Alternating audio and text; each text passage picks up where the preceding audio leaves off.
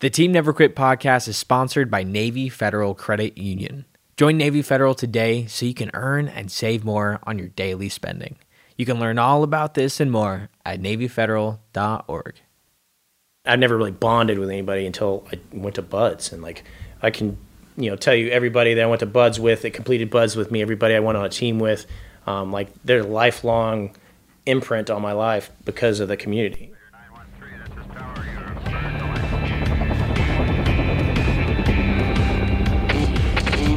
never quit. Team never quit. Team never quit radio. All right, everybody, welcome back to the TNQ podcast. I'm your host, Marcus Luttrell. Every week, it's my job to fire you up, to ignite the legend inside of you, and to push you to your greatness. Join me every week as I take you into my briefing room with some of the most hard-charging people on the planet. They're going to show you how to embrace the suck of life, teach you the values of working your ass off, and charge through whatever life throws at you. This is the Team Never Quit podcast. podcast. So buckle up, Buttercup.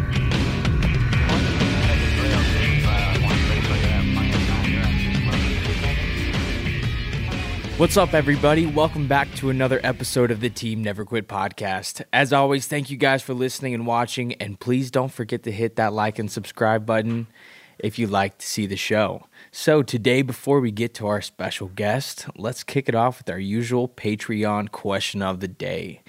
And today we have so, we all know that parents tell their kids innocent little lies to get them to behave, listen, etc. What's the most ridiculous thing that you believed when you were a kid? And what's the most ridiculous thing that you've told? I have mine. I was told this when I was a kid because I like to play outside. I was always the kid playing in the dirt outside. And I was told if I didn't wash underneath my fingernails, worms would grow in them. So I had to wash underneath my fingernails every day when I came inside. and when I tell that to my kids, I tell them the same thing. I told Hunter the same thing. Yep, I learned little. that one from her too. that worms would grow out from your fingernails if you didn't wash them. And another one, if you didn't clean the inside of your ears, then potatoes would grow out of your head. Yes, I did oh, tell that. that. One, I was told that as a kid, and I I do tell my kids. I'm trying to reach deep for one. Mine was a bubble gum, like you swallow bubble oh, gum. Oh, seven years and you're yeah. yeah, true. And that it would just kind of build up in there, and I was. Envisioned. If you watch TV too much, you'll go blind, or if you yeah, if you're if too you, close if to you the make TV. this face, it'll stick. Yeah. Don't make faces like that because I used to. yeah, you know, I've, as a kid, make faces at people and like it's gonna stick like that. You keep doing that. I, th- I think we should I do change. tell Axe because Axe tends to like not being mean, but in the car he'll see someone and kind of like make fun of them a little bit. And I always tell him whatever he's making fun of, his kid's going to turn out that way. So it's horrifying. it's just my it's way. Horrifying. It's horrifying. I made fun of some bad people. Telling him not to do it. I, I hit him with is if you if you open your mouth in a negative way about somebody at that moment, there's somebody else talking shit about you mm-hmm. automatically, which is probably true. That's absolutely a fact. Uh, yeah. yeah, yeah, I believe that wholeheartedly. Yeah, which is why when you throw stuff out in a good way and everything, and you let the stuff pass, isn't there a monster that lives in your nose if you pick your nose too big and bite? I'm sorry, they're randomly coming into my yeah. head now. the the bubblegum like, thing made me think of the watermelon seed. Yep, same thing. I always don't swallow yeah, seeds or you'll oh, watermelons grow on your belly. Seed. I forgot about that one. Yeah. I remember Addie being like four and sincerely being worried that a tree was going to grow from her um, belly because she had eaten some side of some sort of seed. Mom, we have to get it checked out. Yeah, like I need. I might have been go. a pretty gullible kid too. You know, I kind of fell for most of that stuff, especially if someone who sold it to me. Yeah, those are good. That's a good question. Well, nowadays it's like the Elf on the Shelf is the biggest yes. lie that I tell my kids. You know, they they won't. Well, yeah, the Elf's always watching Susie. So you're gonna get you know bad report to Santa because you know Santa was the the our deal. We didn't have Elf on Shelf as a kid. Yeah. But nowadays it's such a huge cultural shift, and mm-hmm. now there's always a little doll watching you. Back in our day, it was like, hey, find my keys. You know, or something that our parents had misplaced every yep. day. Yeah. That's how it all started. The Elf on the Shelf has worn my ass out. I'm I'm at the cusp of it being, but now Marcus took over 100%, so I don't have to do it. But Accent and Natty are 11 and 12. Mm-hmm. I feel like it should be. Well, then over. you start shifting to where it's more fun than just adventurous. Yeah. And so it becomes like a prank type deal. My kids are still kind of young, so they like to see the, the fun stuff. But yeah, yeah once you stop believing in miracles, miracles cease to exist. yeah. What, what, why are we even talking about That's why madness? Marcus That's why I still believe in the tooth fairy. You know? Yeah. He, what are we even talking about here? Next he does the elf on the shelf. All right, brother. Thanks for coming on and doing this. Mm-hmm. Thanks for being here. My pleasure, man. It's been a minute. You look good, though. Thanks. You're welcome. It's broccoli, spinach. Happy New Year, too, 2024. 2024. What did 2023 do to you? Ups and downs, man. I had some uh, lost opportunities and gained opportunities. Yeah. But uh, feels like our life. Yeah. No. Every year's you know you got you got to take it good with the bad, but uh, obviously the the good's going to want to stick out the most. So um, got a new job and position, uh, Group with uh, DJ and Cole running their training crew, department. Yeah, yeah, yeah, running their training. I've department. been hearing great things about that, mm-hmm. dude. Yeah, I didn't know training. you were tied in with that. Yeah, so they brought me on when they started because they initially wanted to do training, but then COVID hit and they got into gear and stuff. Yeah, yeah, but everybody hits them up about training, so they started off with their their knowledge transfer courses, their KTC courses. Um, and they had this whole plan, which was awesome. The way they run it, it's not just training; it's like the the environment they create while we train. Um, you know, they call it the, the perfect training day. Like we wake up, we do fitness. Yeah. We eat breakfast together, you know, as as like it works. Yeah, it works. No, the guys it absolutely works, and I think we should. St- we we, I'm because I'm getting back on my routine as well, and it, it feels like I'm happier that way. Oh yeah, no, routines keep keep the body grounded, keep everybody so happy. you're running that training program? Yep. So now I'm the director of training and development. Fancy title for hey Joe, you're running all the training. So um, all right, so, so, let's let's back this up, man. Let's tell everybody where you come from, because the best mm-hmm. part about when SEALs come on the program is like it doesn't matter. We, we just want to find out about you. Mm-hmm. And a lot of times, man, I'll run into some of our guys that I didn't even know their first name. I've known you for, for almost thirty years. Yeah, and like we don't know their names. How great is that? Yeah, no, there's. I mean, it's the greatest community to, to, to be a part of. I, I, thought it was the best fraternity. It was worth every scratch of pain that we had to go through just to get just to get it. I know. I, I, I wholeheartedly. I've, I've seen. And the longer I'm out, the more I appreciate that. Yeah. And the longer I'm out, the more I appreciate the length of our ass kick. It's hard to understand that in the beginning, but like with any team guy, remember BUD/S? The day we graduated from BUD/S, you were like, "Whoa, it was awesome." Yeah, it just kept going though. It just kept going, right? it never stopped. So where, where, were you born? Odessa, Texas. Yeah, you was tough coming yeah. out. Yep. You're tough. So freaking Odessa yep. boys. I mean, my uh, that's over there. Yeah, no, it's uh, I did I don't remember Odessa because uh, my brother and I were born there, and we shifted to Austin area where my sister was born, but um, we ended up in the Burnet area. Uh, I was about four. My mom developed uh, cervical cancer, and uh, she went through all the treatment process and stuff like that, uh, and she ended up passing away. I was about five. Wow, man. Um, I remember that because she was about 33 at the time. My dad was about 34, and you know I was four, my brother was five, my little sister was two. Um, so we went and stayed with uh, a lady from our church while they did her process and, and burial stuff. Like we didn't get to go to her, her burial. So I, didn't really put anything together until we came back and lived with our dad. We moved from the house we were at into another smaller house. Um, and we, we'd always pray before we ate. Um, we'd always you know pray for our mom, like hope she gets better, whatever. And he kind of broke down one day and he's like, "Hey, your mom's not coming back. Uh, she passed away." I remember that conversation. We were having macaroni and cheese because uh, that was a staple in the house at the time. Um, and my father took it real hard. Uh, kind of got into alcohol hardcore. Uh, and then shortly after that, the state of Texas came and picked us up. And, oh, real hardcore. Yeah.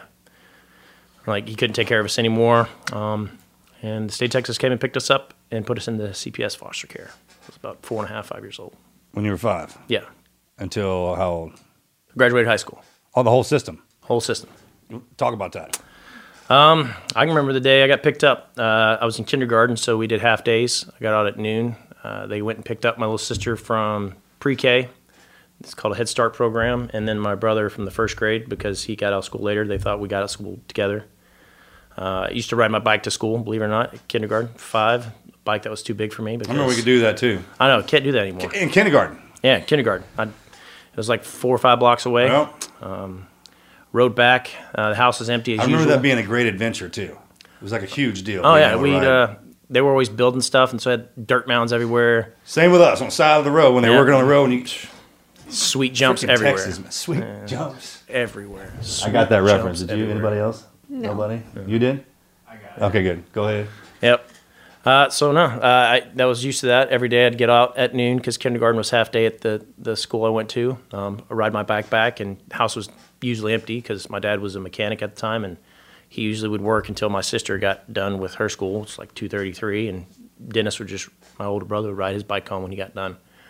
Um, How many years older is he than you? Just one. Okay, check. Yep. So, yeah, uh, four o'clock rolled around. It was late. Started getting dark, and I was sitting at home by myself uh, my dad comes in a panic, comes into the house. He's all like, "Hey, they took Dennis and Tiffany. We got to go." And I didn't know who they were, and I didn't know what was going on. So we piled in the yellow station wagon, and we were pointed towards Oklahoma because that's where my aunt and uncle lived.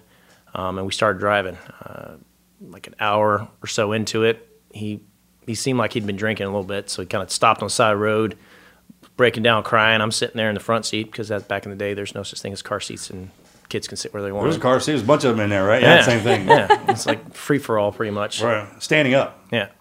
So he turned rack around. We went to the neighbor's house behind us, um, and then the next morning, CPS showed up with the cops and picked me up and went into foster care. What's that like? Uh, it was scary. Because um, they're not mean to you. It's different normally when the cops show up and you know when you're when they're like getting the car. Yeah, I've had that happen. Yeah, and we have too when you get old when you were older yeah but i mean when you're when you're young and you're scared to death as a kid you don't know what's going on you forget that when you get older yeah no but you was, remember it very vividly i do it was it was weird because i was sleeping in the living room at the neighbor's house behind us lights you know flashing lights were through the window it was early in the morning like five six o'clock in the morning um, you know knock at the door official police knock um, neighbor opened it up and you know they talked a little bit and pointed towards me and they kind of come talk to me. He's like, "Hey, we're gonna want to take you and take you to home, take you to your brother and sister," um, and that's it. Loaded up into a car and went to a emergency shelter. But uh, Dennis and Tiffany were not there; they were at a different place.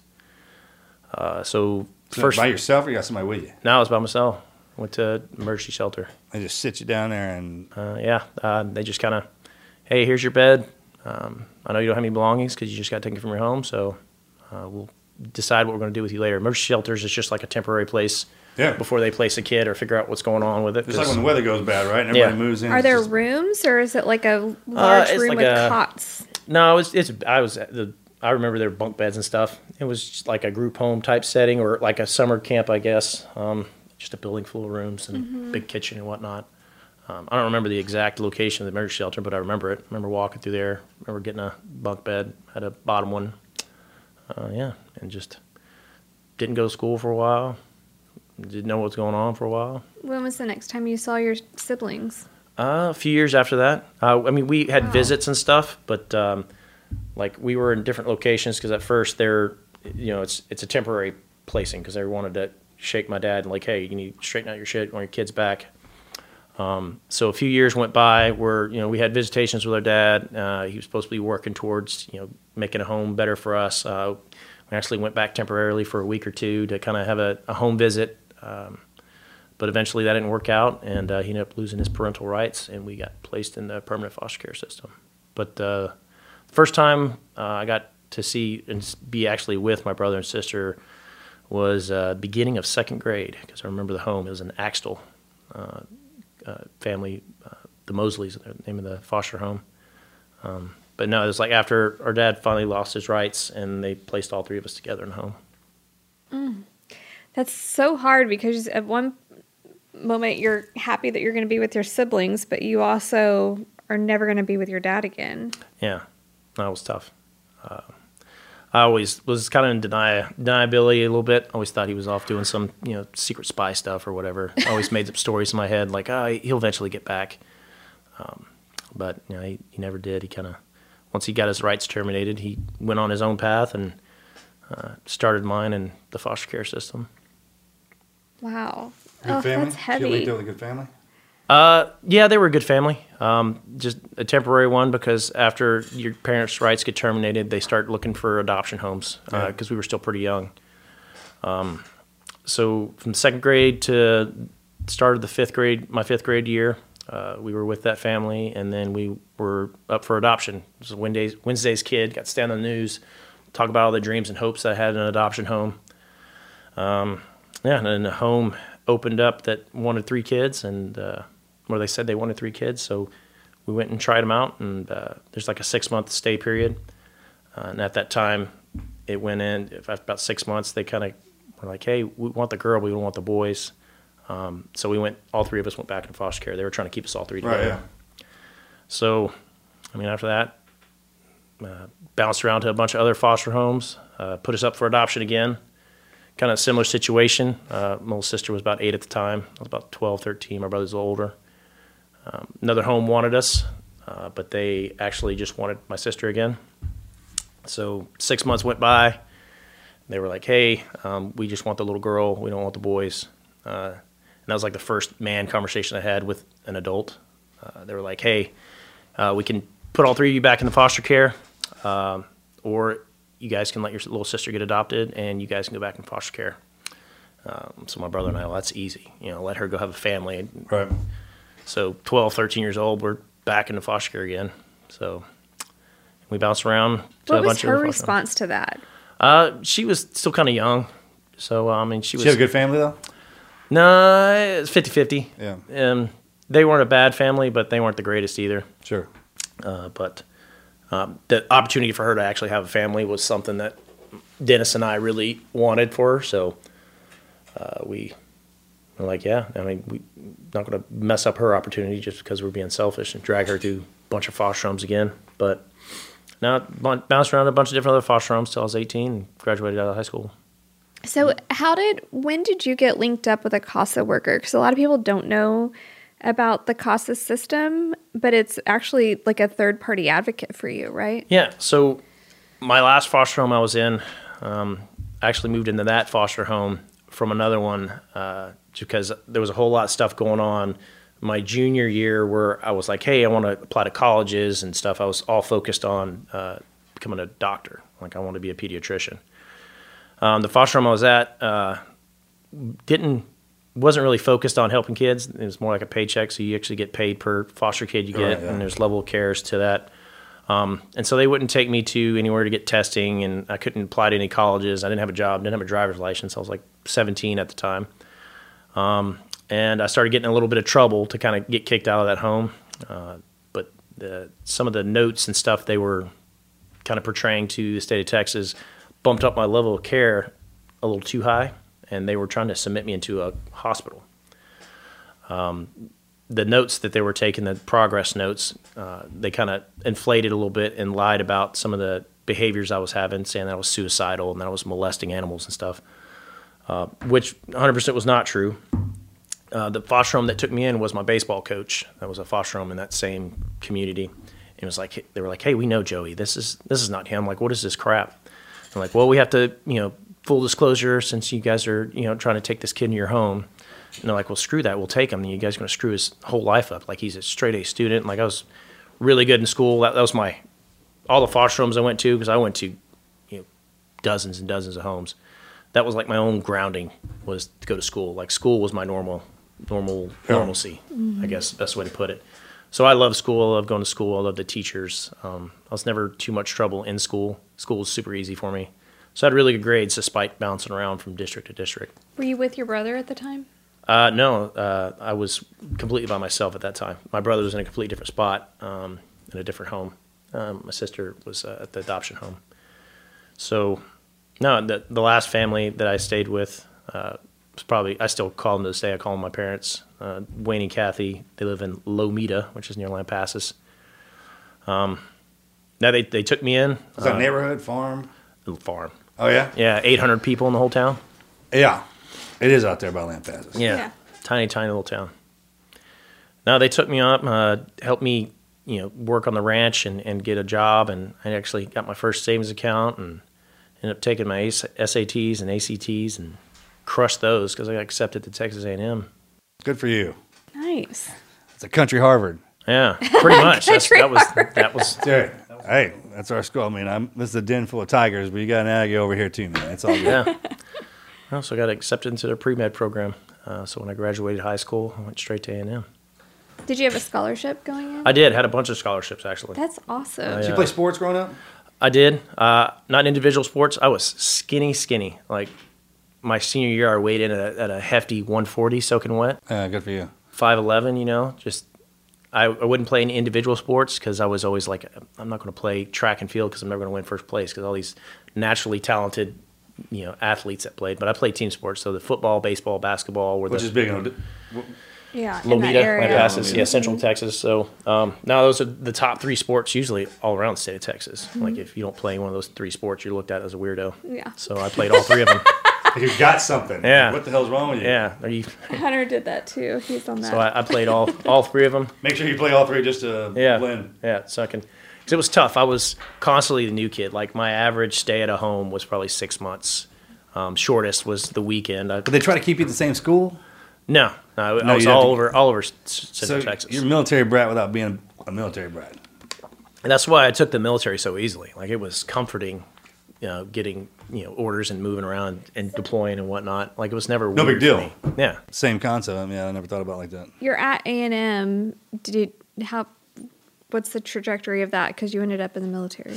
Uh, so the military wasn't ever on my radar, but uh, I did have like a like an internal plan. Like, hey, because when I graduated high school, I didn't have anything. Like I didn't have you know parents to lean on if I was in financial trouble, whatnot. I basically started working for the cafeteria at Texas A&M, so I could eat get free food when you work at the cafeteria there. So I worked at Sbisa Dining Hall. Was actually did really well there, and then ended up driving buses for the college because they paid a little more. Um, I, military wasn't even on my radar really because I was maintaining what I needed to do. What year is this? 2001 Check. to 2003. Uh, uh, all I had to do was earn money to pay for my truck. The only possession I had that had a monthly payment was my pickup truck. Um, you live on campus? I lived on campus. Yeah. Were you? Did you live in the dorms? I did, McInnis. Were you a um, RA? No, I used to give. I used, used to give my RA so much crap though. I bet that's where I'm going with it because you're a team guy. So I'm just curious yeah. as to how how it played out. Because, and you you were majoring in what? Biomedical science. Hmm pre med. I was just online looking at some of the degree fields at A and M, and they have that EnMed. Yep. Masters of in- Engineering, Engineering, and Medical. Marcus wants to do that. I'm thinking about. i I called Lions. I called one of our buddy teammates yesterday. He's a surgeon down in Houston right now, and I, I was asking him about it. I said, "Hey man, I saw this little EnMed program on the." At A and M, he's like, some of them boys work next door." He's like, "It's pretty cool, engineering and medical." Yeah, that'd be cool.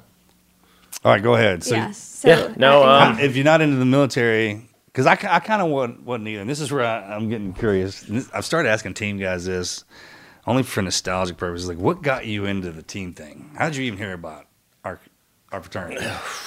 I didn't know what a Navy SEAL was when I heard because the Corps at A and M's huge. Did yeah, you, they oh, were yeah. rattling I, your cage or anything. No, they did. Okay, um, so my my buddy that I went to high school with graduated a year before me. He went and immediately went to the Corps Cadets. Um, and then me and the guy that graduated second in our class because I graduated third um, we uh, at A and M. No, at, at high, school. No, man, you're that smart. well, I, I, graduated, you know, sum cum laude eventually. Well, good for you, man. You know what? Freaking good for yeah. you. That was like 20 years later, but you know, nobody keeps up with that kind of time. That's good yeah, stuff. Exactly. Um, but he he was in the Corps, so when I first got to Texas A&M, I was like, I don't want to do with Corps. Like, I just want to let my hair down and, and do my own thing. And uh, I found myself just not knowing what to do with myself half the time. Like I'd work, I'd study. Did you get a counselor when you went in? No. You just kind of did it on your own. That's what I did in my undergrad. I feel as if you, when you get to the university, giving advice back to ourselves now. Yeah. I'm like the first thing when you do when you get there is find a counselor. Yeah, or somebody. That, somebody. yeah. No, I was I was freeballing it pretty yeah, me much. Too, man. Um, not saying it's not a good time though. No, it was great. I enjoyed college, uh, but after about two months into college, um, I went and was like, hey, I want to do I want to do the Corps Cadets. So I got a hold of my buddy who was already been in for a year. Who's was a sophomore at the time. Went to his his company, Spider D. Um, shaved my head, did all the things, and was was kind of going pretty good. I enjoyed it, uh, but the biggest thing was I needed to pay for my truck. So you know, I didn't have parents to get like, hey, can you cover my my truck payment while I'm in the Corps? Because like the Corps, you're a life. Mm-hmm. You know, mm-hmm. you you do the Corps, you do school, you do the Corps it's a full time especially as a freshman. So, so we don't pay for foster kids once if they make it into college. We don't. Well, it's them. covered. Like my foster, um, my college was covered, and I got a bunch of scholarships. Just, just like anything else that I had to take care of. Extra. Yeah, right yeah, like food and stuff like food. that. You know, yeah. extra stuff extra like stuff. water and food. Yeah, yeah, meal plans and stuff like that. Stuff that usually. Because all a Texas boy needs is his truck. Yeah, food and water. yeah, that's optional. I, I get that out of the creek or the water hose. Um, so I did uh, Spider D uh, Corps Cadets, and that lasted for about four to six weeks. Uh, and I was like, hey, I, I, need a. Is there any way I can get like some type of work? Like, I don't want to lose my truck. It's the only possession I got. Like, well, if I lose that, I have nothing. You know, college is great and all, but um, they were like, hey, you know, be, especially as a freshman, it, it's a full time job. There's no real way to work you in to anywhere. And I was like, well, I'm gonna have to quit then and then you know I got this speech from this upperclassman. If you quit this, you're going to quit everything for the rest of your life. Mm. I was like, all right, probably not, but uh, I need my truck. That's motivating as hell. Thank you. But uh, it was like that day um, the twin towers fell. Mm. I was going to ask you, man. Is this around September 11th yep. when all this was going right down? down September 11th. So you was uh, heading out the door, anyways. Yep, I was headed out uh, from the Corps Cadets um, and kind of had that speech, whatnot. Got back from a class, sitting in, kind of packing up the dorm room of the of the deal, and, and one of the upperclassmen brought us in there and was like, you know, watching this tiny little you know box TV. Yeah. Uh, the second tower fall. Uh, oh, so this was actually happening during 9/11. Yeah. Okay, go ahead. Uh, so at, at first I was like, ah, I need to, you know, thought about staying in and, and kind of completing that, but you know that the whole adage of I was running out of cash for something I needed some type of job. Um, I quit the Corps, went into back to another dorms, normal dorms and uh, started working at the dining hall and uh, working on campus at the bus station. Uh, but during that time, that kind of that whole image of 9/11 and you know the invasion of Iraq and stuff that was all over the TV and stuff like that just kind of ate at me, especially being a you know young, able-bodied male Texan. Um, I, I, kept thinking to myself, it's like, you know, I need to do something now if I'm going to do it because I'm physically capable now. I can always come back to college you know, I didn't think about all the brain injuries that I would sustain in the teams, but I was like, I can join the military and I can come back. I can, I can finish college as an old man. There's old people running around college all the time. I can just come back and do college later. So uh, that's what I did. I started looking into the different uh, branches. Of course, my uh, my first inkling was the Marines because they're the toughest uh, of the you know branches about overall. SEALs? No, didn't even know what a SEAL was. Um, I didn't want to be on a ship. I knew that. Uh, Army was the second one. Uh, my foster dad was actually a uh, command so sergeant. You, you're major. gonna go Marine Corps first, huh? Well, they had that cool commercial with the dragon. You know what I'm saying? Yeah, they do. Oh, they had, yes, I are do. Are you kidding the, me? The yeah. That and the uniform. Who, whoever they get, the, the square jawed some bitches. Yeah. And the, when the uniform, I mean, they do. They they, they, they it, must they, have, well. they must have screened for that one individual guy out of thousands of people because he was sharp. Like he was. Every was part like, of it, his dimple looked sharp, yeah. man. I, I, remember that dude. Yeah. We need to play that commercial in this YouTube clip. Hell yeah, yeah. I remember that. Again. Some of those commercials, they work. Yeah. Those do work. That, that was the one I saw, and I was like, man, I want to be tough like that. I want to be a Marine. And then. Um, I went to the library. It was before the Google area, so I went to the library and researched like boot camps and stuff like that. And you know, the Marines had the 16 week boot camp, and I was like, man, I want to be tough. Like, I want to do something that's hard. Um, yeah, because so, you're tough coming out of Marine Corps boot camp. Oh yeah, yeah. No matter who you are, if you go to the Marine eh, Corps, eh, boot camp, Marines are different. I mean, they are. I'm, we we can be completely honest now. Yeah. Right? There's no beating on our chest around everybody. Them some bitches are they when they come out of there. Any other branches, boot camps, fresh boot camp guys? If they tell you that yeah. they're full of shit. Yeah. If the if Marine is straight up. Yeah. That's that's a that's a fact. They they, they change your life freaking, in sixteen. Can't take weeks. that away from them, no matter no. how we want, bad we want to even if they complete Marine boot camp and get out, they are changed for life. Yeah, is impressioned Man. on them. Yeah. Um, but whoever came up with that, with them dudes. Yeah. Well, and that, and that, that whole in a bar, you know, and it's probably any, bar, right? any any department designed in a in a bar in the you know, you know it's gonna be good. Yeah, it's, gonna, be it's gonna be a great. That's a good point. Unit. Okay, so you're in the library looking at boot camp. Yep, uh, just looking up different branches, doing the researches. Uh, obviously, it's all the commercials, so I was looking at the marine stuff, but I was interested in some of the other stuff. And then I came across, you know, Special Forces Army Rangers, and I was like, oh, these guys are cool. Um, you know, did as much research as I could on those guys, and it kind of opened up the pathway to different special operations, special forces groups. Um, and then the SEALs came up. And I was like, oh, what are these? Was guys? A book you found? Uh, yeah, it was actually Hell Week was the name of the book. I don't know it. Still got it? Yeah. It's it's an older book. It talks about. Uh, I'm trying to find every team guy book I can. Yeah, I'll have to send you a picture of it. But yeah. it talks my favorite are the Vietnam dudes. Yeah, it was a Vietnam guy who wrote. Those guys about, tell the best stories. I feel like they tell the best, and they don't tell them. Yeah.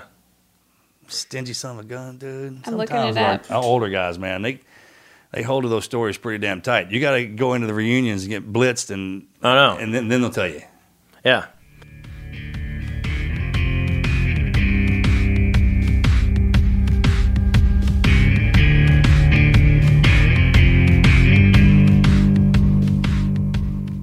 Okay, quick. 10 seconds on the clock. How many things can you name that are always growing? Uh, relationships, lobsters, and the universe. Well, how about businesses on Shopify? Whether you're just starting out or you're scaling up, Shopify is your ultimate companion for building and growing your online store. You can manage inventory, process orders, and even track sales seamlessly with Shopify's user friendly dashboard.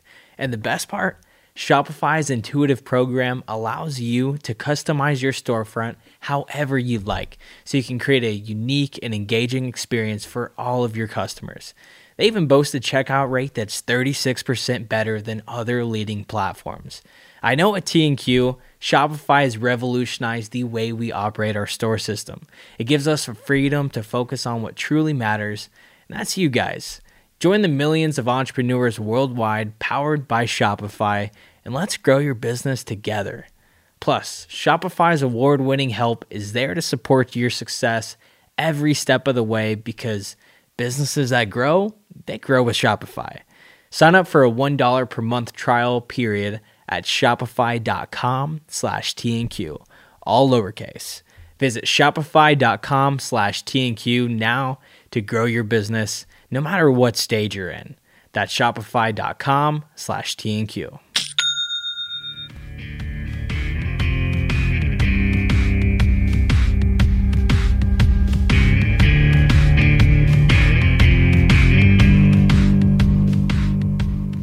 I mean, so, I got Chris Carici over there on VHS, buddy. Oh wow! Look at that. That's awesome. But what attracted me to the whole whole community was that the combat diving and uh, I love water. Growing up, it can keep me out of a body of water, lake, pond, tank, trough. Like I was always trying to find some way to get wet, just regardless, because I loved water. I wasn't didn't compete in any swimming sports, um, but I was a decently good swimmer and just loved being in the water. So I was like, you know what, I want to do. I want to do the Navy SEAL route. So, of course, I did what any college kid would. I went and bought U.S. Navy SOCOM 2 on PlayStation 2, started playing that, pretending I was a Navy SEAL. the coverage is excellent. I know. You can learn so much from that thing. There's a video game? Yeah. Oh, yeah, a bunch of them. Yeah, there's tons of them now, Tons but back then, because they had that commercial, but the team guys stand overseas and they're playing uh, That- online. That is probably one of the most quoted things. and the best commercial. Yeah. That rec- that's a recruiting tool all in itself. Oh yeah. Oh. We need to pull these all I'll of these never forget up. when I saw. mean, when I whoever whoever came up with that one. Yeah. Well done. yeah. So I got the game, and then I saw a commercial, based a bunch of college kids online playing. Uh, it's a shooter game. It's kind of like uh, Call of Duty games now, but this was like pre Call of Duty. This was U.S. SOCOM Navy SEALs. Too. I love it. Um, so all these kids are playing, you know, talking on their headsets like, "Crap, they're all he's on top of me. Crap, I can't avoid it. Man, who are these guys?" And it's a bunch of team guys overseas. Oh and my it's gosh. like they high five each other. It's like shooting fish, fish in a bucket. Barrel. Yeah. I mean, they're playing, they're playing these kids, and just kind of lean back, and I thought, right there, yeah. that that was the if it wasn't for Charlie Sheen, got me. Yeah, I didn't even see the the, the Seals movie until I got into teams, and that was like through what, BUD/S. What'd you think when you saw that? I was blown away. I it was like, right? I want to be Charlie Sheen. Charlie Sheen. Everybody asked, "Who are you?" I'm like, "Friggin' Charlie Sheen and the teams, man. That's who I tried to but, uh, nope. emulate." So that was the the, the beginning stages. Um, then I went and talked to a Navy recruiter. Went straight to the Navy recruiter. Say, "Hey, I want to go to BUD/S." What do you say? Because this is after 9 11. Yep, this is after 9-11. so there's a flood coming in. Uh, not for the teams. It was not not quiet. passes. Uh, mostly, mostly. No, believe it or not, Station. That's right. Yeah, it was College Station. Mostly, the guys wanting to go in the teams were going Marines and Army, like because that was the invasion. Like that's all you oh. saw was oh, yeah, Marines yeah, yeah, and Army on the TV. Right. You didn't see anything about team guys. Right. So I went there, talked to him, and he kind of looked at me because I was still scrawny and out of shape. I was probably, like I said, like 150 in college, 18, 19 at the time. Um, he's like, you, you know, a lot of guys that try out for that program quit. And I was like, yeah, I read about that. And he's like, you, got a lot of ways to go. So I started that day. I went out and bought this uh, U.S. Navy SEAL fitness book, uh, Mark Day Leslie or something like that. I think his name was um, Chief Type. Yeah. It, oh yeah. on the cover, it's him without a shirt on doing the O course. Yeah. Um, so they had a basically a workout program, just push push ups, pull ups, uh, runs, and swims. Like the pyramid stuff and all that stuff. And that's that's what I did. Try to do my first timed run. I didn't make it a mile. I was sitting there walking half time, so it probably took me 15 minutes. See, I, that's happened to me too. I just thought I could run. Yeah, I was like, oh, I'm, I'm like, who, who, couldn't run? Who couldn't you know? run? Who couldn't run? I took off five minutes into it. I'm like tasting like that copper taste in my lungs. Just I wouldn't design. I wouldn't design. I'm not a runner. Yeah, I'm like, what the hell? This is this is tough. And then I got to uh, there's like next to the the Corps dorms um, there's the pull up and dip bars that used to be at A and M, and I jumped up on that bar thinking I was going to rack out like five pull ups and never done a pull up my life, and I, I couldn't pull myself up. I basically hung there for like 15 seconds. My grip gave way, and I was like, man, this is this is going to be tough. Um, yeah, I got like probably 20 sit ups and like 15 push ups. Mm. I looked at that book that I had, and I was like, man, I'm not even at the day one mark right now. Um, but yeah, I got the swim times because I was always a decent swimmer, anyways. Went to the pool there and, and did the, the, laps, and that's what I did day in day out. Um, got a big old tub of muscle milk uh, protein because I need to put on some muscle and mass. Cause like man, I'm, I was like literally beanpole status. I, should send you. You were a hard gainer. Yeah, I was a hard gainer too. I I, I drink those four times a day. Yeah, that's what I did. In the middle of the night, four I would get up and, and have another one. I and then thought, I mean, I was a good swimmer. And I thought you see, think seal swimming. Yeah, it's you got to run to the water, and you know you got to run out of the water and all this other. It's a lot of running. So when y'all are trying to gain weight like that when you're young, are you just eating a ton of peanut like, butter, peanut butter and jelly any, sandwiches, any protein, yeah, anything, yeah. People are like, oh, I want to lose weight. I'm like, I don't even fucking talk to you, man. My metabolism was so high, I, I, didn't gain any size until I went till post BUD/S. That stuff burned before it even got to my oh, stomach. Oh yeah, it was. I, I was running. Just, I ran that hot. And then I remember the first time I never told anybody this. First time I had to do pull-ups was during the screening test. I thought because I just thought I could do them. I was like, I could pull myself up.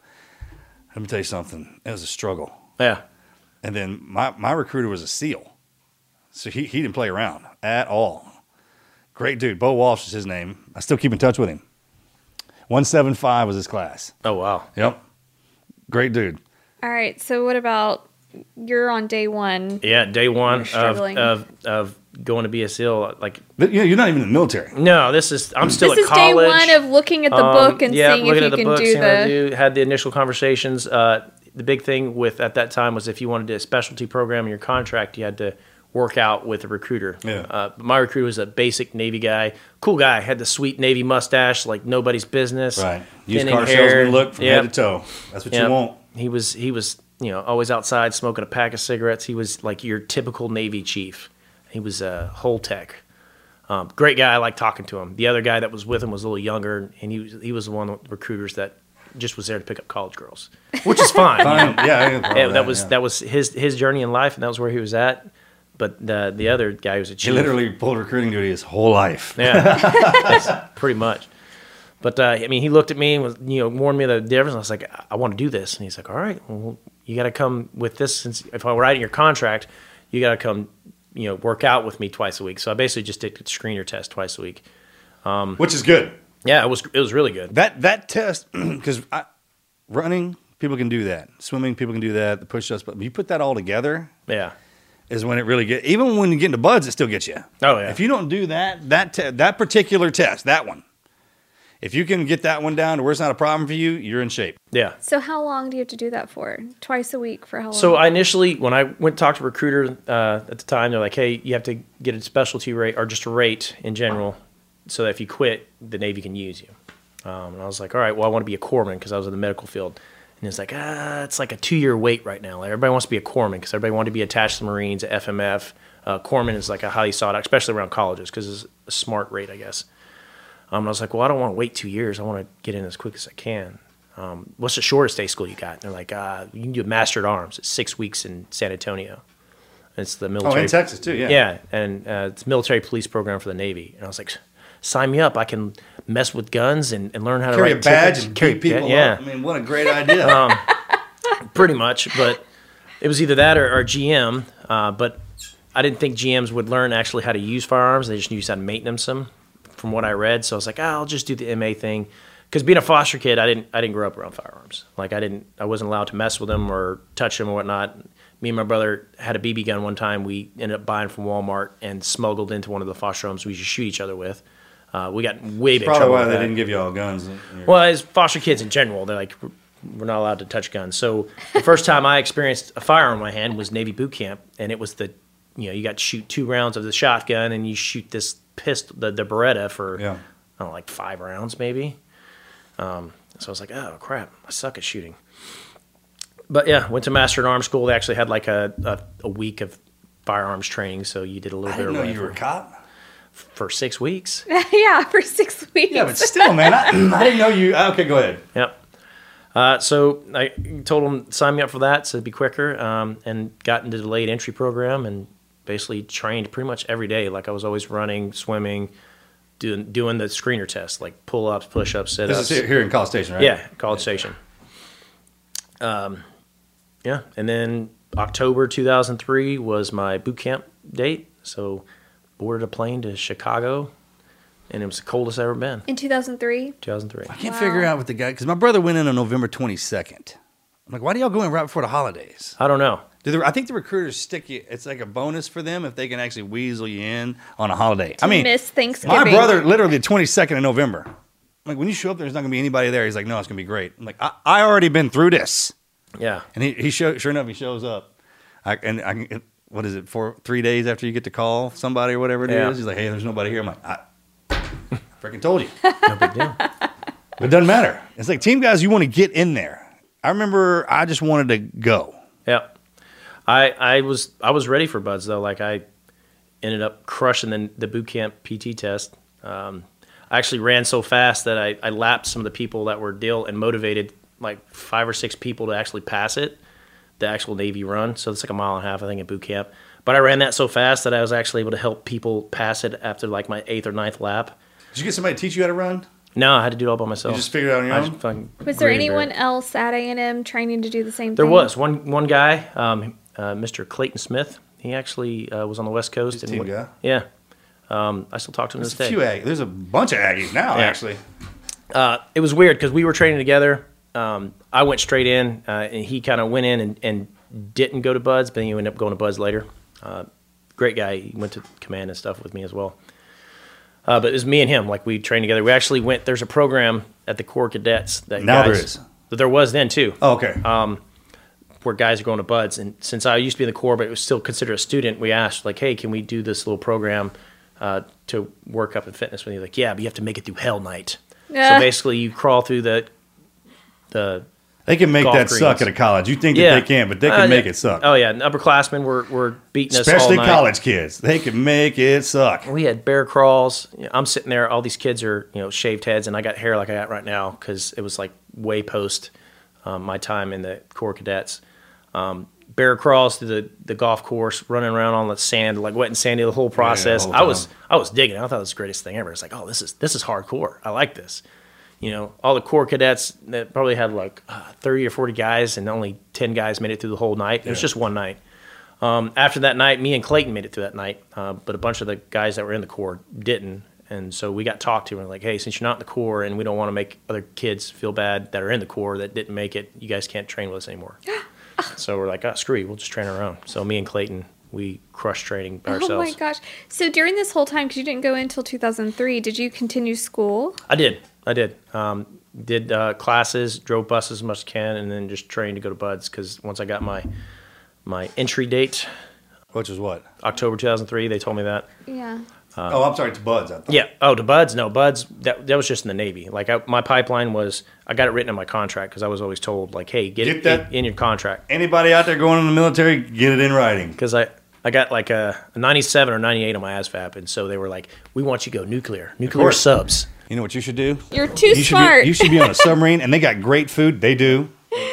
They have great food, and when they are on land, they're birthing top notch. Yeah. But if you're smart enough to get sold into the new, my recruiter told me, he goes, hey, don't be real smart. Have some half dumbass in you so they don't put you into those nuclear reactors. don't be too smart. or, you know, until you're a team guy. Then you have to crawl they, under them. They offered me, like, at the time, it was like $15,000 to go nuclear. Um, Seems like a lot of money back then. It yeah. was. Uh, because this before any other bonuses for anything else. They're like, we can't give you anything. Go to BUD/S or master in arms. We can give you three thousand because you have college credit, but if you want some cash, they were all, I was like, ah, I want to go to BUD/S. I don't want to be stuck on a submarine. Yeah. I want to go to BUD/S. And, and I became a SEAL and got stuck on a submarine. Yeah. How about that? Yeah, it was, it was great. And, and 18 Delta, right? no, I didn't go 18 Delta. Okay, so then let's keep going. From yeah. boot camp, you get yep. your orders to BUD/S. Boot camp, uh, actually, I was listening to one another podcast you were talking about. Like in boot camp, I actually got out of shape. Yeah. Because I was so prepared for BUD/S that when we go to boot camp, we were part of the integrated division, so I had you know females and males in our little division um, in this new building. So they were across the hall from us, so we weren't interacting. But every time we got beat, we came together and we couldn't do no more than 20 push-ups. There was four of us that were going to BUD/S in the in that class, and we'd always say something stupid so we could get more push-ups or something. And then yeah, we, that's we, what we started doing too. then we got say something dumb to get in trouble so you could do push-ups to get in shape. But this yeah. is in regular Chicago. This is in regular boot camp in Chicago. Chicago. Um, we actually the second or third week, the the lead RDC uh, kind of caught wind of it, and his name was Chief Petty, and he pulled us aside. Are you kidding me? That's his name. Chief Petty. His name was Chief Petty. he was salty. Destined for the Navy. Oh yeah, that was that was his goal in life. He's a great dude, but he pulled us aside and goes, "Hey, I know you guys what you guys are trying to do. Um, you guys need to stop it. You're you're defeating everybody else because everybody else was just there was people wanting to quit quit boot camp because um, you're getting um, ass kicked. Yeah, yeah, they're like, I can't do this many push-ups and and like I I did like my boot camp screener, I did 120 push ups, 115 sit ups, crushed the swim, um, and crushed the run. Uh, but they didn't have pull ups and stuff for uh, the regular Navy boot camp. But like the screener, I, w- I was all super prepared for BUD/S. I was like, man, I'm gonna, I'm gonna do great at the screen test. Um, but yeah, that eight weeks at Chicago, um, especially our division, because we had our, in the wintertime too. It was wintertime, so we didn't walk very much. Um, the, the, blizzards come in, you get locked indoors. Yep, and out. our cafeteria was downstairs, so we didn't walk anywhere. Like, I didn't have to march too much anywhere. But we had to all do the regular Navy stuff, and I was just like bored. Because I was like, that's, that's one thing about it. But uh, uh, I remember everybody getting their orders, you know, officially, but I already had mine in my deal. I knew I was going to Master at Arms School and BUD/S. You know, some of the kids were like, oh, I'm going to Japan. I was like, man, that sounds kind of cool. I kind of want to go to Japan. I was like, nah. I remember that too when they came walking in with their orders, and, and I was like, hey, what, what do you, because the first time we ever read orders. Yeah. And they were like, I'm going to this and I'm going to that. I didn't even know what it was. Yeah. And we just graduated boot camp. I was like, I don't know where that's at. I don't know yeah. anything about geography. But uh, when you when you get your orders in, and it said that first page when it was like Bumed, Bu, and it says orders to Naval Special Warfare for SEAL. I remember seeing that and it changed my life. I was like, I, I it felt like a, a certificate. Yeah, I um, felt felt real. Real, that, yeah. When I first got that, um, and, and, and um, when do you get that? How far into boot camp? It's the end. Yeah, towards the end after you get your Navy ball cap. Mm. You go through. you get a ball cap. You get a Navy sure do. You go from recruit from to recruit, Navy, and then it says recruit in real big gold letters. I mean, you just look like a a recruit with big gold letters on your head, and then, then it goes to a navy ball. Yeah, cap. they they have a identify. it's a whole whole night evolution process. Of, right? Yeah, uh, it's like when we get our brown shirts in Hell Week. Like you go in with a white shirt, and after yeah. Hell Week, you get a brown one. But it was only a night. Um, I was at first looking back, I felt bad, but in the, in the moment, I was trying not to laugh because some of the people is the hardest things I've ever done in their life. So some of them were like bawling, very proud of themselves, and I was like, this, this whole night was stupid. and so I'm trying not to laugh. I'm trying to be respectful. But looking back, I'm like, man, these people were so proud of themselves. Yes. And I, sh- I should have been at the time, but I was I literally that, turned 21 at boot camp, and so that happened to me too. But you got to look at like how great it is for them to get through that. Yeah, you can't capture that at a young age. Yeah. I feel, but with no. that, when you when you see somebody going through something, and it's like, wow, you know, it's a life changing moment. What's your birthday like in boot camp? Uh, I did push ups, which was, was like, did push-ups. So like, hey, 21st. recruit recruit Hahn is, is 21 today. Everybody watch him do push-ups. And then they did push-ups. That was, that they was give good. you a beer or anything? No, I Nothing? No, I got extra ice cream. Yeah, yeah, of course. But uh, the milk at the at boot camp is real cold. Yeah, I remember that being real good. But I would eat. I got used to eating in foster. Did they give homes. you two times? Did you get to eat double in boot camp because you're a skinny bastard? No, no. They give me they, they give me extra dessert all the time. I always get extra dessert. I was always hungry in boot camp. I was starving in boot camp constantly, um, but they were giving me dessert. So uh, no, I, I, would always eat like like like I was on a ship, I guess, because my my chief petty was was like, "You been on a ship before?" And I was like, "No, I grew up in foster care. Nobody would steal my food, so I'd always eat guarded, and I'd eat it so fast." Yeah. And they're like, like "You're, you're built for the Navy." And he's like, you know, basically eating like I was a prisoner because I'd eat it so fast because I was just so hungry, and it's like, "Oh." and they would give me extra dessert because like you need to bulk up, you're too skinny. uh, but I graduated boot camp. I gained a few pounds. I got 170. That's what I came into BUD/S at 175. Yep, that's exactly what 170. Got to checked into BUD/S at 175, but spent six weeks. Uh, same thing like during so Thanksgiving we we did uh, some kind of boot camp class demonstration for the VFW. Uh, went home uh, on uh, leave for a hot second did the six weeks, and then we had Christmas leave, and then I checked in the BUD/S in, in January of 2005. When you left, did you go to um, Wayne and Kathy's, or did you go to, is that their name? Yeah. Or did you go to College Station?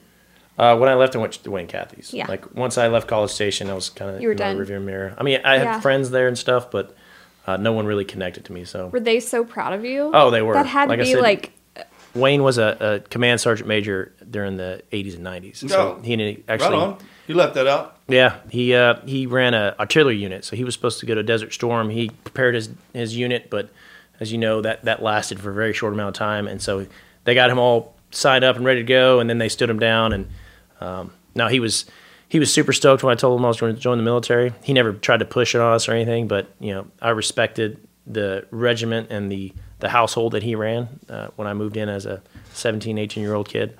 Um, and he was just great. So when he heard that I was going to join the Navy, he was booming with pride. And, and I told him about, you know, I was going to the teams, and he was just even more booming with pride.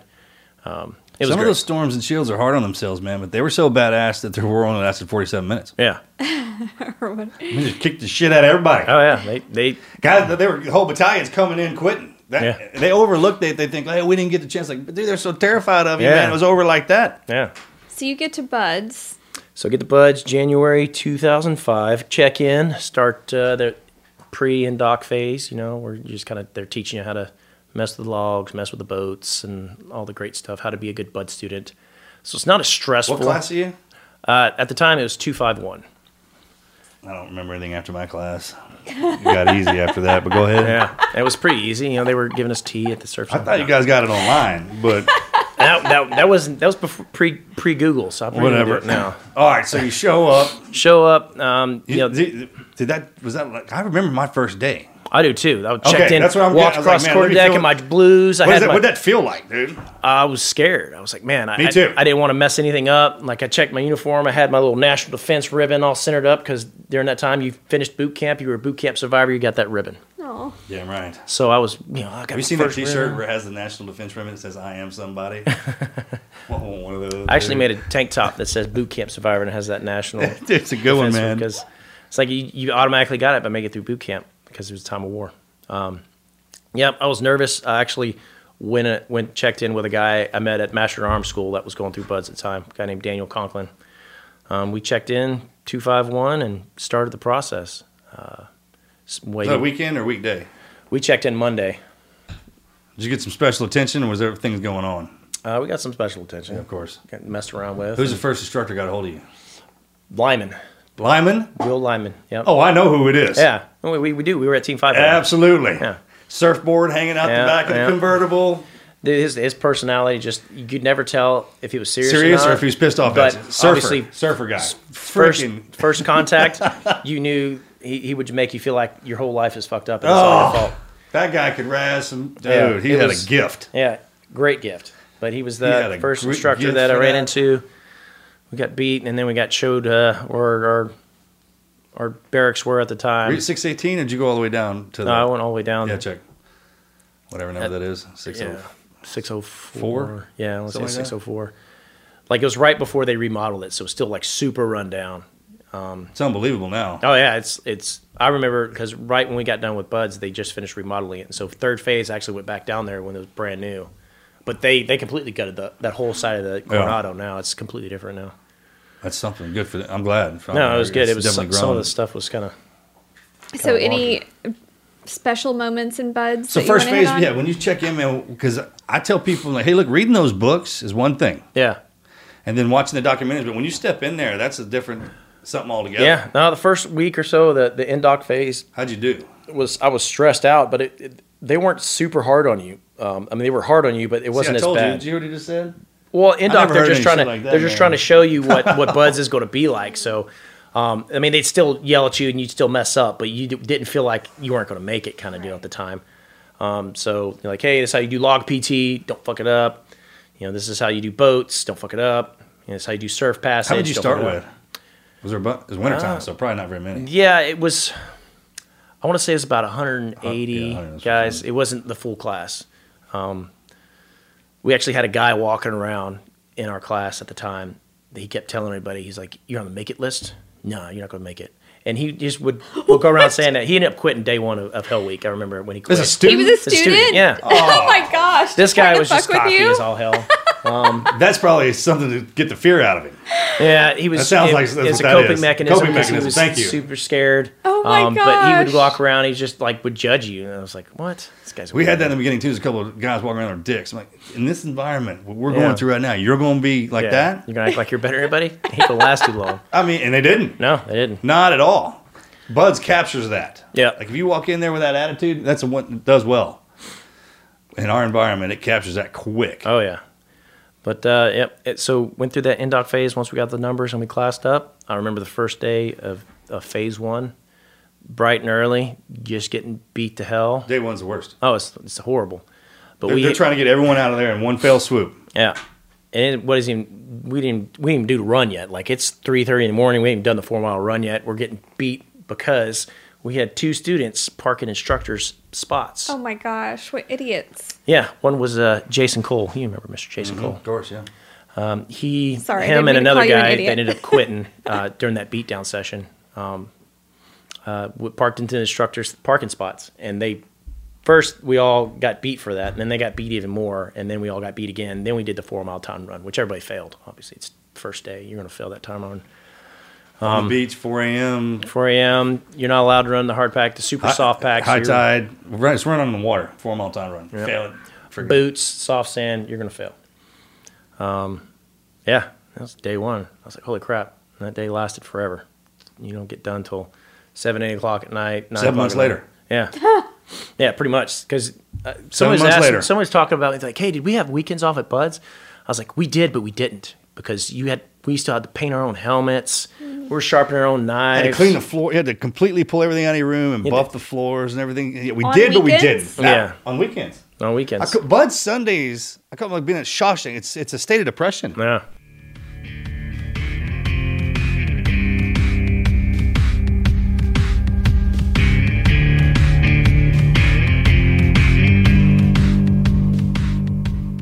Okay, let's talk workout essentials. Sure, headphones pretty much always top my list, but you know what truly takes your routine to the next level? It's called Fitbod. I rely on this app every time I hit the gym because it takes all the guesswork out of planning my own workouts. It makes it so easy. Every morning, I wake up to a new push notification with my freshly tailored workout of the day. And with over 1,000 workouts and demonstration videos, I never get burnout or have to second guess any movements because it shows me right there in the app. So, whether you're a seasoned athlete or just starting out, start tracking your workouts with Fitbod because all you have to do is stay a little consistent and Fitbod will do the rest. Add Fitbod to your workout essentials. Join Fitbod today to get your personalized workout plan. Get 25% off of your subscription or try the app for free at fitbod.me slash TNQ. That's F I T B O D dot M E slash TNQ.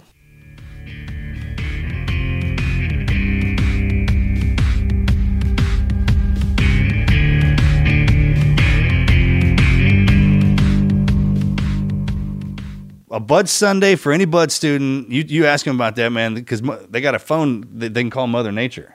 It's a direct line to her, so they pick it up in the first phase office, and these clouds roll in Sunday night, and this gloom kind of overcast shadows. Not the and, direct line to the Phantom. And and she's different. Yeah. And then, um, oh, dude, Bud Sundays. You know what I was thinking about the other day? It was a freaking dive socks. Yeah.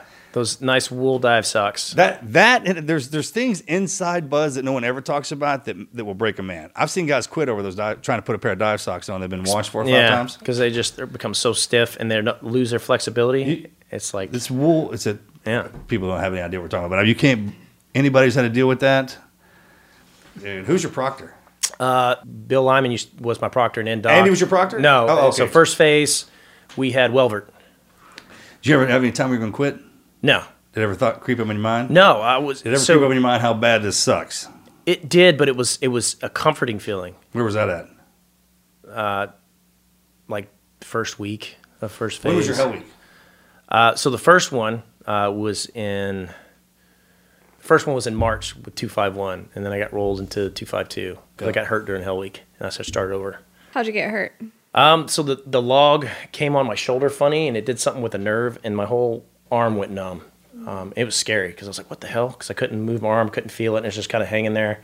And so I was grabbing my other hand, I'm holding the log, and one of the guys that was in my boat crew, he has like three brothers in teams, Chooch, Chuchro, mm-hmm. Jack, and he's like, you know, put out. You know, you start ragging on guys that aren't giving their all effort, and the instructor calls me over, tells me to bear crawl, and I can't bear crawl one, one arm. It's like Tuesday night, Wednesday morning, Hell Week. It's like right before we secured the logs. Um, they go me check to, go check out a medical, and the the doctor's like, "Yeah, you got something going on with your nerve. Like it may be nerve damage. It could be two weeks. Could be two months. Could be the rest of your life." Oh my gosh! And I was just sitting there going, "What?" like, we'll just evaluate you. You we have to basically put you on med hold for right now and, and see if it gets any better. If not, we got to kick this you out. This is hell week, or is yeah. it Yeah, hell week. Like two five one. Like I made it through the first three and a half weeks of first phase. So it's fourth week for y'all. Yeah. Check. And you made it all the way to Wednesday. Yep. Or yeah, Wednesday. Yeah. And then like, all right, well, we got to roll you. Uh, if you get better, we'll start you off day one and class up again. So I made it through that far with 251 and got hurt and started off day one pre Indoc again. Bill Lyman saw me again, beat me again. Oh my gosh. Um, That's the worst. You had to yeah. start all over on 252. Yeah, I got a double roll. Oh, even worse. It was after hell week. I was in second phase. I broke my leg and got double rolled back. But I got picked up in second phase though. That was the cool part. I was glad I started over again. It it builds definitely confidence. That, that well confidence because I knew exactly what was going to happen the first three weeks plus the first three days of Hell Week, but uh, just that camaraderie with the class. Like every time we picked up a guy, like later at uh, post, you know, post BUD/S, guys get hurt during hydro hell week or the stress fractures are too much after Hell Week that guys would get rolled to the next class, give them the heel, mm-hmm. and it just wasn't the same for They're them. They're the best ones to get. Yeah. What are you doing when you're just waiting to heal and getting rolled to the next class? Physical therapy. Yeah. Uh, watching whatever instructors want you to do. Yeah. Trying to disappear. You get really good at being not seen. You're still working. Oh you're yeah. Still doing yeah, yeah. something. Yeah, you're still doing things. Freaking... You're doing whatever you can. They'll still circuit torture you. Yeah. Oh, really? They would they would march us down with our, all the guys on crutches all the way down to the surf zone. Lay yeah. us oh down. my gosh. We, had to keep our crutches in the air while the surf rolled in. I'll never, thought that was the best thing because it's also Constant. good for you. Yeah. That's a medical treatment. Cold water, they're icing their wounds. Yeah. With a cast. It doesn't matter with this. yeah. freaking, talking about seals, they don't give a damn. No. Um, constant uniform inspections like I, I, was glad when we classed up again because I'd actually be running around with logs on my head instead of doing uniform, uniform inspections constantly because you, you, never have a perfect uniform, especially pre-Hell Week. It's like we'd have this place called A.B. Bryce that would starch it so it's standing up, and it'd be completely perfect to anybody's standards. Um, but you say that name, A.B. Bryce, the team guy, I don't know exactly what you're talking about. Yeah, there's there's one van pulls in. I don't yeah. know if still do yeah. pull in there, but I don't think they do. They're required anymore. They somebody complained about it costing. I heard you money. didn't have to freaking paint those helmets no. and put that Varathane over the top of no. it anymore. No, that not. was the worst because you get like just slightest breeze, you're sitting there like all cornered where you don't think the wind and sand's going to get it because any bits of sand that gets on that helmet, it's completely ruined. You got to start over. Completely, so you're, got to strip sanding. it back dancing. This is a day evolution. Yeah, uh, Sundays you're sitting there with the helmet on a stick. There's everybody around you. You're trying to fight guys off, going, "Hey man, don't get your spray paint on mine." And you're you got to put those stickers completely straight. If you put it on too soon, you'll mess it up and stickers on slightly crooked. You got to rip everything off, start over again because it won't go flat. Yeah. And then you got to pour that damn Varathane over the can't be any bubbles. And I saw one time an instructor walked up and grabbed this dude's helmet and was looking at it and saw a bubble in it. Walked to the second phase grinder, got on a motorcycle, put that helmet underneath the front tire, and rode around the compound with that son of a bitch underneath the front tire, just scratching the paint off it. Came back over and then threw it on the ground and then made that thing bounce all the way to the ceiling of the compound. Did the guy quit? Eventually. Yeah, they made, that guy eventually went away. They didn't like him they don't uh, like I, oh, you, that was a oh you're yeah. If they don't yeah, like if you, they don't like you, and, and if you're Look at- trying to hide out or whatnot, There's no way you can get through our program if you're if you're like that. no. Period. Oh my gosh. It's uh, okay. unwritten so how did you do in phase two and Yeah, because you said you were a diver. And Yeah. You love the water. I did too. Second Oh. phase was a kick in the shorts. I love phase. I love phase two. I love You're second a phase. Um, no, I, I during the uh, the pool week I had to. Nah, no, I went lying. down. No, I, I i loved it. Y'all hear this, America? I love the water, but I had I had to make it to the very last evolution in pool week because I failed the the last final you know ditch and don pool comp. Yeah. um, you're a, uh, on the four time. Yeah. Yeah, me too. Don't worry about it. I was sitting there sweating bullets. It's like, man, I sweating underwater. Yeah, it was weird. I was the most scared I've ever been was during pool comp. Because I, I, the the the time before I actually passed, um, I failed because like they when they did the whammy knot, they tore the hose, and so I recognized the whammy knot, and so you know I did all the things. I waved off, come up, and they like you could have breathed through that tore in the hose. You should have put your mouth on it. Fail. Fuck. Oh my gosh. And so I was like, oh man, like I because I like very particular procedures. I was like super slow because I'm comfortable in the water. Like during the first phase where everybody's blacked out, mask full of water, and everybody starts panicking, climbing on each other. Like I would go right below the water and just be cool. Like I, it's like you know what, I'm I'm not crazy underwater. If I'm not afraid of drowning or whatnot. Uh, so uh, like underwater when they're messed with me, like I still have my actually IG Master Chief IG. Yeah, yeah. Um, was the lead diver on on that uh, week, and he actually gave us a pool comp video, which was cool. But you have uh, video of your pool comp. Yeah. Oh, nice. Um, but yeah, no, I ended up passing second phase. Uh, and midway through second phase, they have this thing called uh, legacy beatdown. So if you had, uh, I don't know if it have it for every class, but our class, they basically pulled everybody that had uncles, dads, grandpas and the teams, UDTs, and you got a special beating. Like you think you're going to make it through this program because you got you know folks in. That's how much we love you. yeah, uh, but uh, they pulled me in, and I, I, I got beat with those guys, and I'm I'm kind of dumbfounded by it. I'm like, they're like, who do you who do you know that's in the teams? They're like, nobody. like you don't know who Ronnie Hahn is, and I was like, oh, that's my uncle Uncle Ronnie. I got Uncle Ronnie. Um, come to find out, my uh, my biological uncle was in the teams during Vietnam, So oh, Team One. Wow, still alive? No, he actually passed away. Uh, did, you, did, you, ever get to meet him or? Uh, I got to talk to him on the phone. He ended up uh, ended up hunting him down because he got in some legal trouble or something and kind of hid out. But then he ended up having a stroke. Uh, my whole family found him. That's 41. 40. How cool. Yeah. So, and you uh, never knew that. I didn't know that until. Did you find his picture? Phase. I did. I got his class picture. Actually, okay, that's cool. I actually got his third phase picture when he was at the island. Oh wow! So um, you uh, are okay. Legacy. That's cool. Yeah. So so you was, found that out while you were in? Yeah because he was getting beat down for the legacy. Yeah. He didn't know See, why. Some beatings are worth it. yeah, look at that, dude. It, no matter at that point when I heard that, and I kind of was like had that conversation. They could have literally started doing anything they wanted to me. I was so oh, proud. Oh, that's I was like, I was changer. Like, Are you kidding me? This is awesome. This explains so much, so much why I was drawn to this. You know, just because hard as hard as nails kind of deal. Um, I ended up talking to a bunch of guys from his BUD/S class and found out how crazy he was, and it made a whole lot of sense. um, but no, he was at uh, SEAL Team One during Vietnam. Um, found uh, you know his DD two fourteen and, and kind of his discharge stuff. That's cool.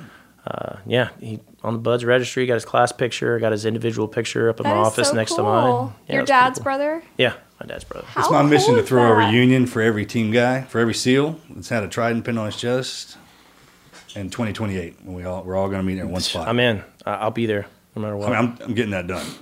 I'm putting it out right now on the air. So okay, so you graduate BUD/S, yep. and do you have to go into the Master of Arms? Is that your no. designation? No. So Master of Arms was the A school before BUD/S. Okay. It's only like six weeks. Okay. It's a backup if you don't make it. Yeah. So what do you? How do you get to choose your like what your specialty is going to be when you're in BUD/S?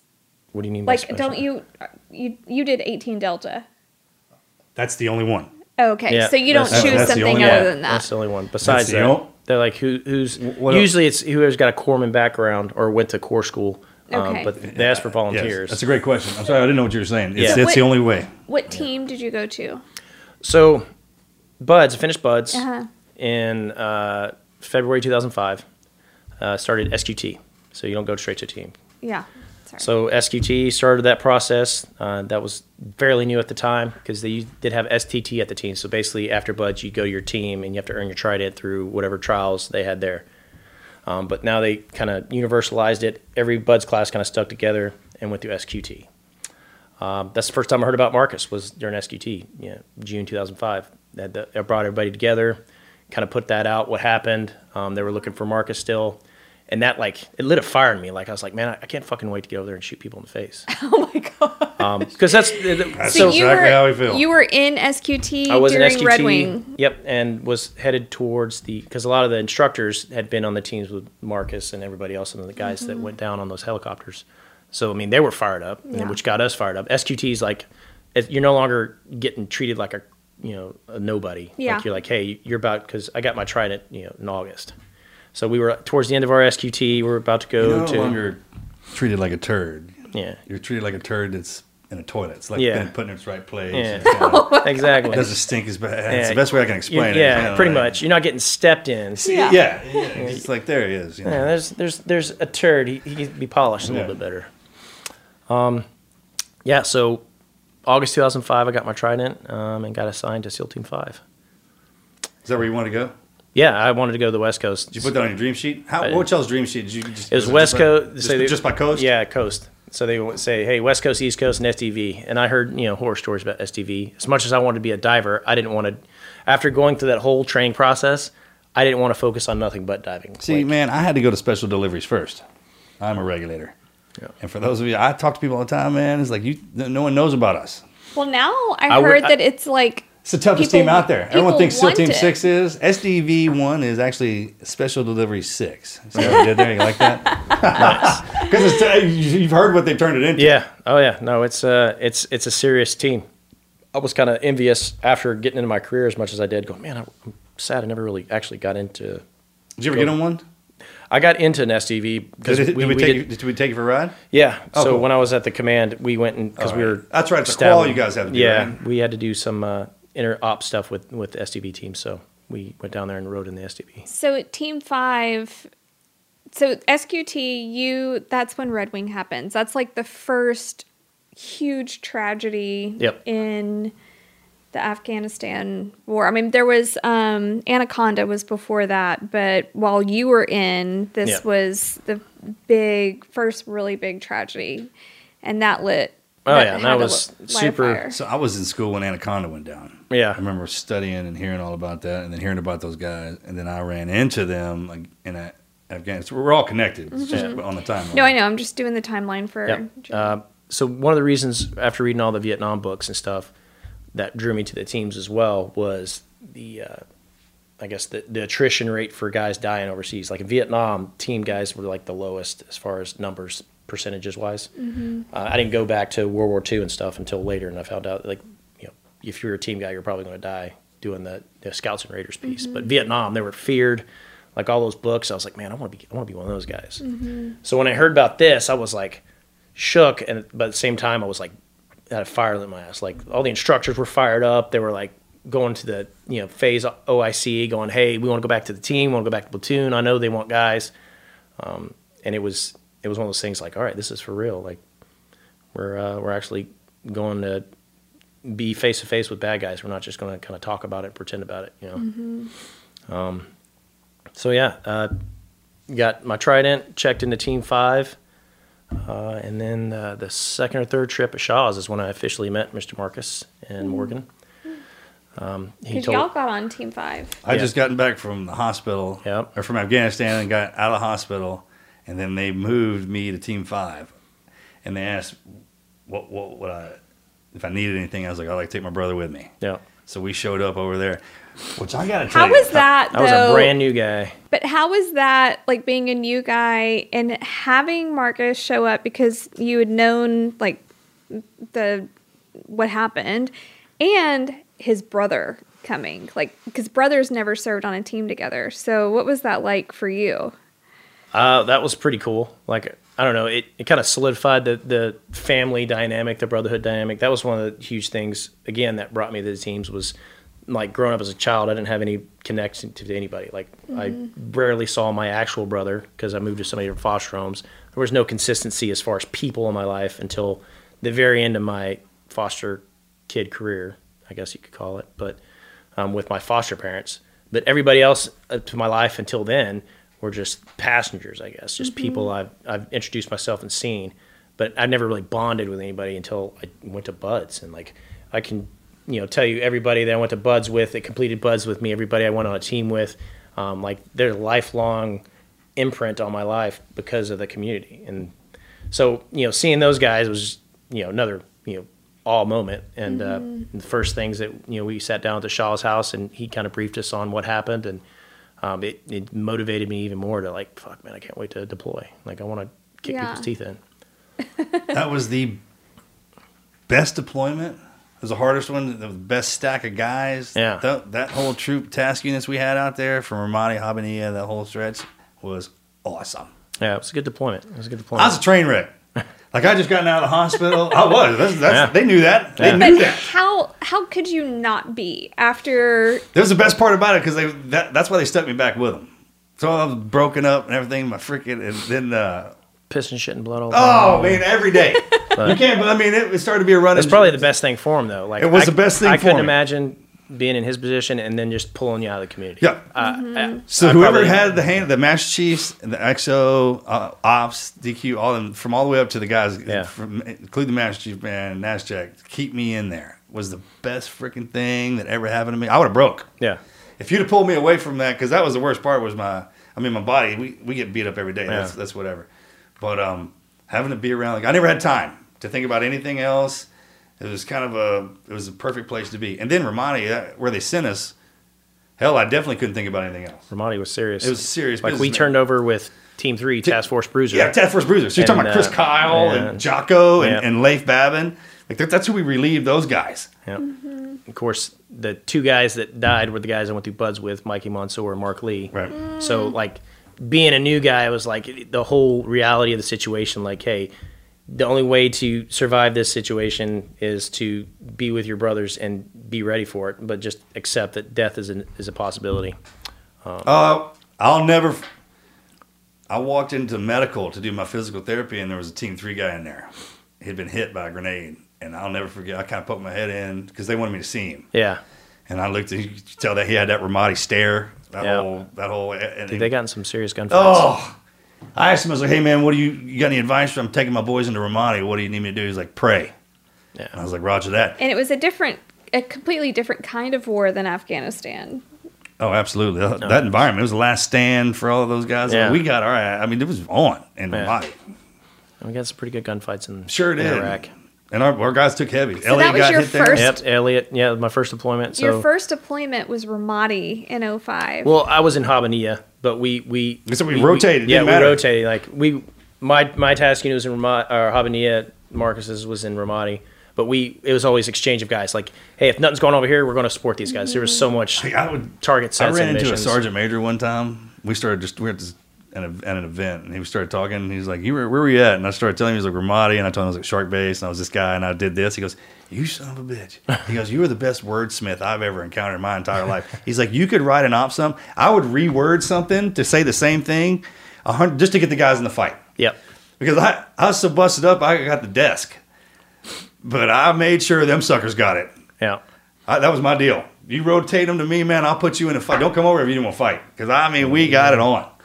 That was right after Mark Lee. Yep. And Mikey and all them went in. That, that's why we did that. Remember? Yep. Elliot got blew up. And Elliot got hit, and yep. all them guys. Joe. Fuck, dude, um, that place. Yeah, that was. Those guys could scrap. Yeah. No, the, the Ramadi guys that we were fighting against were serious dudes. They could scrap. Which is good. It was yeah, a, good. No, it's, it's by fire kind of deal. Um, Whew. Yep. Finished that deployment. Um, came back. Uh, it's funny because when I checked into Team Five, my LPO can't give this speech like, hey, you like same thing instructors were telling us like, hey, you got to be prepared. To, you can probably shoot somebody in the face. If you're not mentally prepared for that, then you're in the wrong line of work.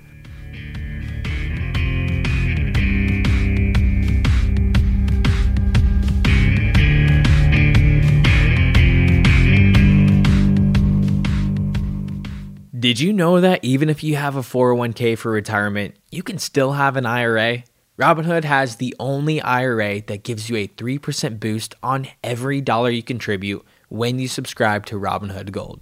But get this now through April 30th, Robinhood is even boosting every single dollar you transfer in from other retirement accounts with a 3% match. That's right, no cap on the 3% match.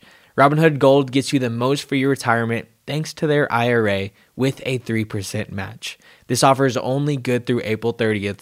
So get started at robinhood.com slash boost. Subscription fees apply. And now for some legal info. Claim as of quarter one 2024, validated by Radius Global Market Research. Investing involves risk, including loss. Limitations apply to IRAs and 401ks.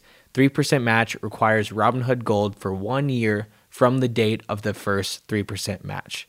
You must keep Robinhood IRA for five years the 3% matching on transfers is subject to specific terms and conditions. Robinhood IRA is available to U.S. customers in good standing.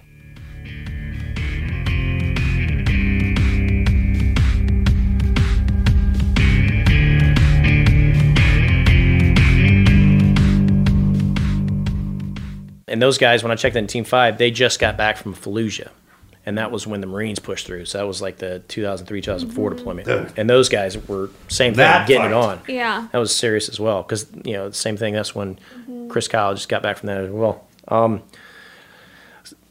somebody mentioned about uh, Dam Neck, and I'd never heard of, of Dam Neck before, uh, development group. Uh, but my LPO is like, those guys are doing the exact same thing we are. We're all getting in gunfights right now. Don't even worry about that right now. You're a new guy. Focus on this. I'm like, sweet. Uh, Matt Lennig was my LPO first. He lives here. Yeah, talk to him all the time. Great guy. I like Matt.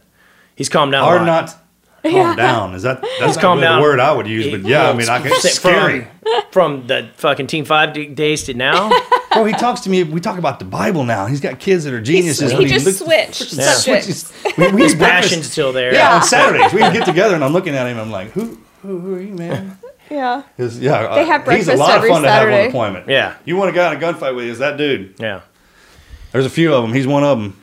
So yep. So that deployment, I actually towards the end, we went up to uh, Rawa, North Iraq, and we interacted with uh, the Team Four guys that were over there. And that's when Clark Schwedler got shot. Um, Mikey too. Yep.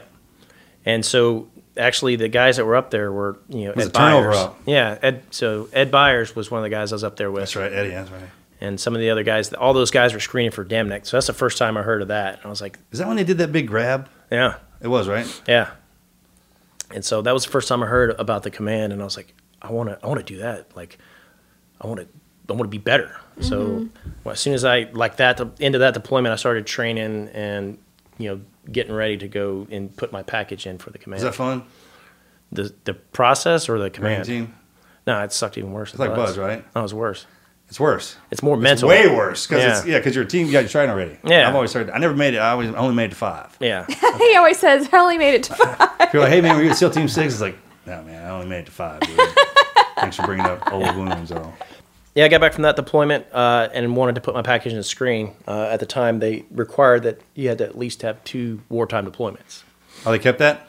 Uh, they were just relax in that because the amount of gunfights we're actually getting. Because I feel like something like Biss, he got sucked over there and went out of BUD/S. I felt like.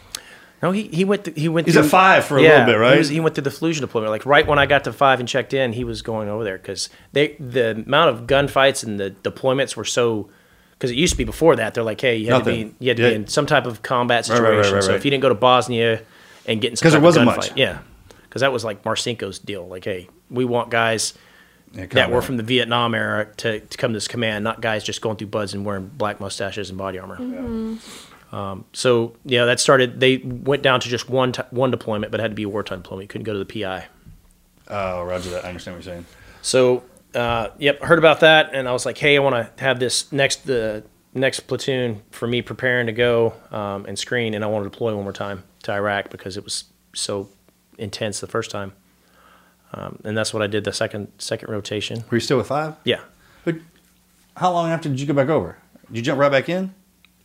So no, I, I did the whole full rotation. So it was another like year and a half. Were you married at the time? Uh, I was not at the time. Okay. I was not at the time. So I was married out of high school. When I got through BUD/S, we got divorced, and then I got married right when I checked into the command with my second wife. Mm.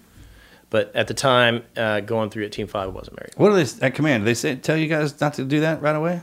Get, Get married? married? Well, I was already with a girl with who had my first son. You're talking. Oh, Roger that. Check. And uh, that was kind of a different situation, but we got married real quick at the courthouse before I went to screen for Green Team um, to kind of officialize everything because a lot of stuff was moving fast and didn't want the way the only way they're going to move her and my son over to the East Coast was obviously yeah I get it to be and if you die dependent yeah and if I die I didn't want to not have anything because every time kid. I make one of those advancements it gets closer yep exactly so yep second deployment uh, Fallujah at Team Five did that whole rotation and in 2009 I went to uh, Green Team I tell people the funniest thing you will ever see is us filling out our wills yeah before we we went over when we were at five, I remember all of us sitting in that in that big conference room filling out our wills. I, I didn't laugh that hard for a while. Well, we actually also my first deployment, we got the uh, the Navy federal uh, million dollar life insurance policy because um, that was like free pretty much. And guys in my platoon were just putting each other, so it was like one of those things. It was twisted because like, man, if one guy makes it back, he's going to be fucking loaded, loaded. for life then your wondering, like, hey man, you're not gonna kill me while we're over yeah, here, or, or, or, not kill me, but are you gonna try and save me though? Yeah. Oh my god. And gosh. guys would leave was like, how much? How much you need, man? How much your truck? All right, I got you right here, man. I, and so I just ten percent, uh, ten percent, yeah. Oh my I want, this amount of money. I want a Viking funeral, yeah. and I want Ted Nugent to play the Star Spangled Banner. I mean, want, dude, guys would get. I want George W. Bush to be my casket, you know. Yeah, I want him to be my pallbearer. You, you couldn't even imagine what they would come up with as the funniest, because you know the war's going to read this, and like you guys, you know, it's like, hey, this is what I want. oh my gosh. Okay, so you get through green team. Yeah, So that? green team. So green team, we had about 80 seasoned team guys. Like these guys weren't brand new guys at all. We'd all been through at least two deployments to Iraq, mm-hmm. and some guys actually augmented the command in some aspects. And the command was, you know, the reason why they only had such short deployments at the time is because they were nightly hitting, you know, multiple targets. So um, to screen for the deal, you had to at least two deployments and you had to be good standing with uh, your platoons and whatnot, so you couldn't be a shitbird mm-hmm. or anything else. Like if you were the guy that just went to work and, and, and left and always gone for some reason, uh, didn't have a good reputation for X, Y, and Z, like you were denied immediately. You didn't even get a chance to screen, no matter how physically fit you thought you were, how good at CQB you thought you were. Yeah. That's a good part about that. Yeah, that was that was a great part because you know you had those guys. Even though you're in the team, you're like, man, I really hope I don't have to deploy this guy. Then it goes in like we're all in the same university in the Navy, but they're the rich fraternity. Yeah. They're the rich I remember walking in the first time. I got, over there was Sheffield Slab. Yep. And I walked in there and I was like, this, this, what, this is what I thought it was supposed to look like. Yeah, that's exactly what happened because my second deployment or second rotation with five, we went over there and did like a interop stuff and Blue Squadron at the time. Was, that's what I'm talking about. Yeah. We when went, they were stuck in those dunes out there. Yep. We uh, met up with uh, Dusty Markham. That's exactly who I'm talking about. He, he had all these pictures of terrorists, dead terrorists on the table. And he goes, this is how many people we took off battlefield uh, our last deployment. Bro, and there was probably 200 to 300 pictures. Let me tell you oh something. Oh that setup they had was the coolest. Yeah. I don't know if y'all replicated that, if they ever did that again, but whoever was, Slab was there and those guys. Yep. The whole location. I mean, they found me and AJ out in the desert because we were at that. We had been at that airport trying to get back to y'all because we were making our rotations yep. around there, and he just comes walking up. I was doing a whore bath in that bathroom for like the second week in a row, and he's like, "What are you doing out here?" I was like, I'm, "I do not nobody come get me." like, we're here, walk over here. Y'all had been there the whole time. And it was yeah. the freaking coolest. Yeah. So as soon as I saw that. Matter of mm. fact, they shit out a helicopter for us right then and there. Yeah. And that's what I couldn't get. And they're like, oh, you need a helicopter? I got mine right here. Like it was his own. Pretty much. Like, that was great. National mission that, uh, yeah. asset, so they could get what they sit needed. There, at, sitting there, the, helicopter, the, the pots are just sitting there in their bird laying down. Can you go somewhere? Let's go, dude. that was a lot of fun back in those days. Yeah for sure. No, those guys, like that, it's what drug me into it. I was like, this so is you, this is what I thought about being a team guy was all about. When you're going through green team, do you get to choose which uh, team you're going to go to? What? No, um, so they kind of measure kind of how you are in green team and, and personality wise. So each of the cadre are from each of the different squadrons. Like he'll be good there. Yeah, uh, but also it's like a almost like an NFL draft. Like you get your picture, you get because they keep track of your stats, like the whole process. It's like a seven eighth month process. The green team, um, and they're like, hey, this is this guy. He's he's you know good this this and this. He's good this and this. He sucks at this this and this. Um, and Got a hot it, girlfriend, pretty cool truck. Yeah. all the above. Drinks good whiskey. All yeah. that stuff's in there. You can't believe it. It's it's a constant it's a constant screener. Even on the weekends, like the instructors would sometimes come out with you uh, and play it cool, but you know they're judging you constantly. So mm-hmm. if you're mm-hmm. that idiot that just got blitzed on the weekends, they're like noted. Yeah. Um, that, that, that's not the point. Yeah. Uh, sometimes. Because you know when we were at five, we got pretty good at that. We you know had a full size bar built in the in, into the high bay. into the high bay. Yeah. And one of our platoon guys got hit by a train. Yeah. Okay. I was in that. I was in that van. I know. That's what I brought it up. I was, oh a, brand, I was a brand new guy, and, and this uh, second platoon guy was driving, and we're sitting in this van coming back from Shaw's and uh, he's driving and the train's coming. We've all been drinking. Obviously, we just kind of, one guy chose to be driving. Um, he goes, I'm going to beat this train. And everybody's like, no. And he floors it. And that train clips the back of the van and spun us around. And we kind of rolled over and we're like, what the hell? We you got a, hit by a train. Yeah. Hit by a train. Isn't that great? Oh my Great story. God. And they lived too. He's telling it wrong though because there was a new guy behind the wheel and they were, they were like, you fucking new guy, you better beat this train. Yeah. Right? Yeah. and uh, he, he didn't uh, he didn't stay in the team very much. Oh my god, man! got, that was the funniest. Leave. I was laying there. I was Did anybody get hurt? No, no, got hurt. We just hurt. all peed Freaking. ourselves pretty much. But uh, it ah. just it messed up that van, and obviously trying to beat a train. Brand new 15 pack silver, right? Yeah. Had that freaking okay. plates. For anyone listening, do not try to beat oh, a train. No. Oh my gosh! Yeah, okay, I got to do something. I'll never forget. Okay, so what team did you get assigned to, or um, I, I just I got assigned to the command. I won't speak too much about it, but uh, um, no, was a great, good group of guys. My first um, troop chief was Lash. Mm, oh, nice. So, yeah. so yep, I was with uh, Lash. Like one of the toughest looking humans. He looks the part. He looks. Some of our terrifying. guys do look the part, and and are and are the part. Yeah, mm-hmm. yeah. Him.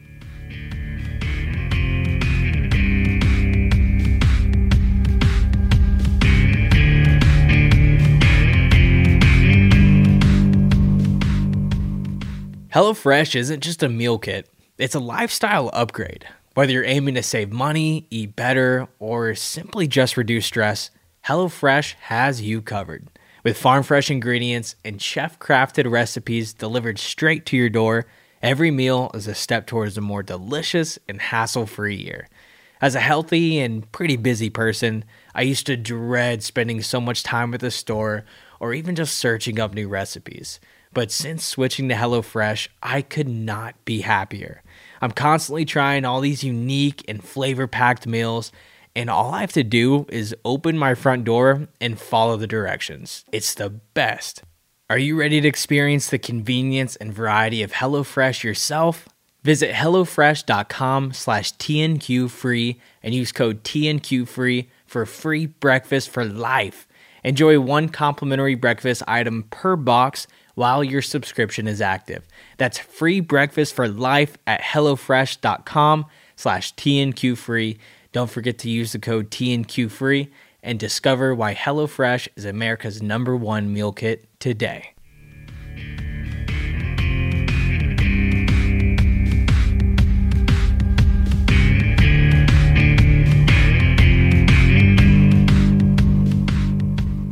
if there was an action figure of what you, you would imagine think. being at BUD/S when that guy was instructed that. I, I would. I don't know. Like I, I had Johnny. Like some of these guys, I, you had Johnny. Yeah, and he was a psycho He's with a best busted leg. Bro, he. I, thought when we were filming the movie, he was out there, and all the actors and all the team, all the actors were scared to death of him. Like, hey, we, are kind of scared of this guy, and all the team goes, we, we are too. Yeah, yeah. Of But, oh, no, uh, Hoffman. and Lash. And Both Lash of those oh, yeah. man. Yeah. yeah. no. We do have them. We got guys in the teams where, you know, guys will come up to us be like, hey, I've only met him man. once, but he was, I just remember thinking, wow, you are literally what every human thinks that a SEAL Team 6 looks like. Package up an action figure from that command, it'd be Lash. Yes, for sure. Yeah, and the name. I might be part of the protocols to get in the community. Like, does he look? Does he fit into this mold? yeah, name? he does. It goes next door. He's like, yeah, it's him, man. No, they, like each. Um, I, I, heard a Sean Ryan deal recently. Where he was talking to one of the guys from Delta, and like same thing with those squadrons. Each each each squadron had their own personality, so yep. you know which. Mm-hmm. Who's who by just how they carry themselves. They, don't even have to have a patch on or anything. Nope. So um, going through green team, you kind of see who those people are, and you get stuck with there. Um, but uh, yeah, no, I, I, got I got with Lash. Lash was my first uh, troop chief. Um, All right. So when did you come out of there? Out of command. 2009. I got. Oh, I, I went there in 2009, and uh, I left the command in 2017 when I medically retired. How'd That's when I hurt? first met you. Yeah. Uh, so skydiving. So second trip with the squadron. Um, kind of had a, a high winds at altitude and no winds on the ground, so they dropped us off i like only, only three guys out of that that lift actually made it to the drop zone. Everyone else was like spread everywhere else. Um, I, I got put over a bunch of trees. It's like my first, not my first, but like my tenth or fifteenth actual free fall. So my experience at school, right? Yeah. Um, and so I was like over all these trees. I wasn't getting any penetration. I wasn't going nowhere near the DZ. I was kind of freaking out and had the little radio. And I was like, hey, I don't think I'm going to make it to the DZ. And like, we'll find a good spot to land. And I'm looking around. There's like nothing but trees. And so I was like, ah, this is just going to suck. And so I kind of looked at this little pond, and my plan was to either land in the pond or land in the, this road that was right next to the pond. But they still had trees, as in Florida, they had these huge, stupid trees that are like 70, 80 feet tall. Uh, so I'm trying to maneuver my way there, and I was like, all right, I'm going to go in these trees and get stuck in a tree. Because that's what they tell you, all the little deals. Hey, you're going to get stuck in a tree, you know, just remain calm, stay there, radio somebody, they'll come basically drag you out. So I go and uh, hit this tree. Instead of getting stuck in it, it collapsed my chute, and I fall straight down to the pavement. Oh my gosh! Um, so as soon as I start picking up speed, because I'm going through these tree limbs, I'm trying to reach these tree limbs. I got uh, feet and knees together. I do the whole army thing, like oh, prepare to peel left, and uh, I did more than peel left. I shattered my left leg, oh and when I hit gosh. and tried to you know roll over to the side, I hit so hard that I shattered my left leg and I broke my back. Mm. And I'm laying there on the pavement, just devastated because it was an excruciating amount of pain. I didn't just like break it, like shattered all the bones in my lower leg above my ankle. Uh, Corpsman runs up to me. Who was it? Uh, I don't know who this. It was a attachment. Oh, okay. It wasn't, I was like, oh, who'd you got? Yeah, it wasn't. It wasn't a team guy Corpsman. It was a regular Corpsman. Um, he runs up to me. He goes, "Hey, are you all right?" And I was like, "No, I'm 100 percent sure I broke my left leg." And he, he grabs my my leg and he pulls off my shoe from the heel, and just rips it off instead of cutting it off. And yeah. of course, it's like a bag of broken glass. My leg is so everything's just. Yeah. And he's like, ah, and I'm screaming at him. I'm, i want to punch him, but I can't because my back's broke, so I can't really move either. Um, and then you know the rest of the guys come in. That Corpsman ended up getting fired from that incident, but uh, no, I like shattered my leg, and it was like two months after making it through. It was January 2010 when it happened. I just made it through Green Team, just got assigned to the squadron, and I was like, I can't believe this. Like I, all my you know path to this point is it's null and void. Like I'm done. Like there's no way I'm able to go back to the command with this this injury because the surgeon was all like, yeah. Um, you're never gonna walk again, kind of deal. We're gonna try to repair you or whatnot. And I was depressed. I didn't bathe or move from the bed for a while. Oh my god. That's when uh, Morgan showed up because uh, Pete Van Hooser was the CEO of the command at the time, like the command command. Freaking guy, how about him? Um, and he he comes to visit me, but Morgan had come in and he goes, Joe, you stink.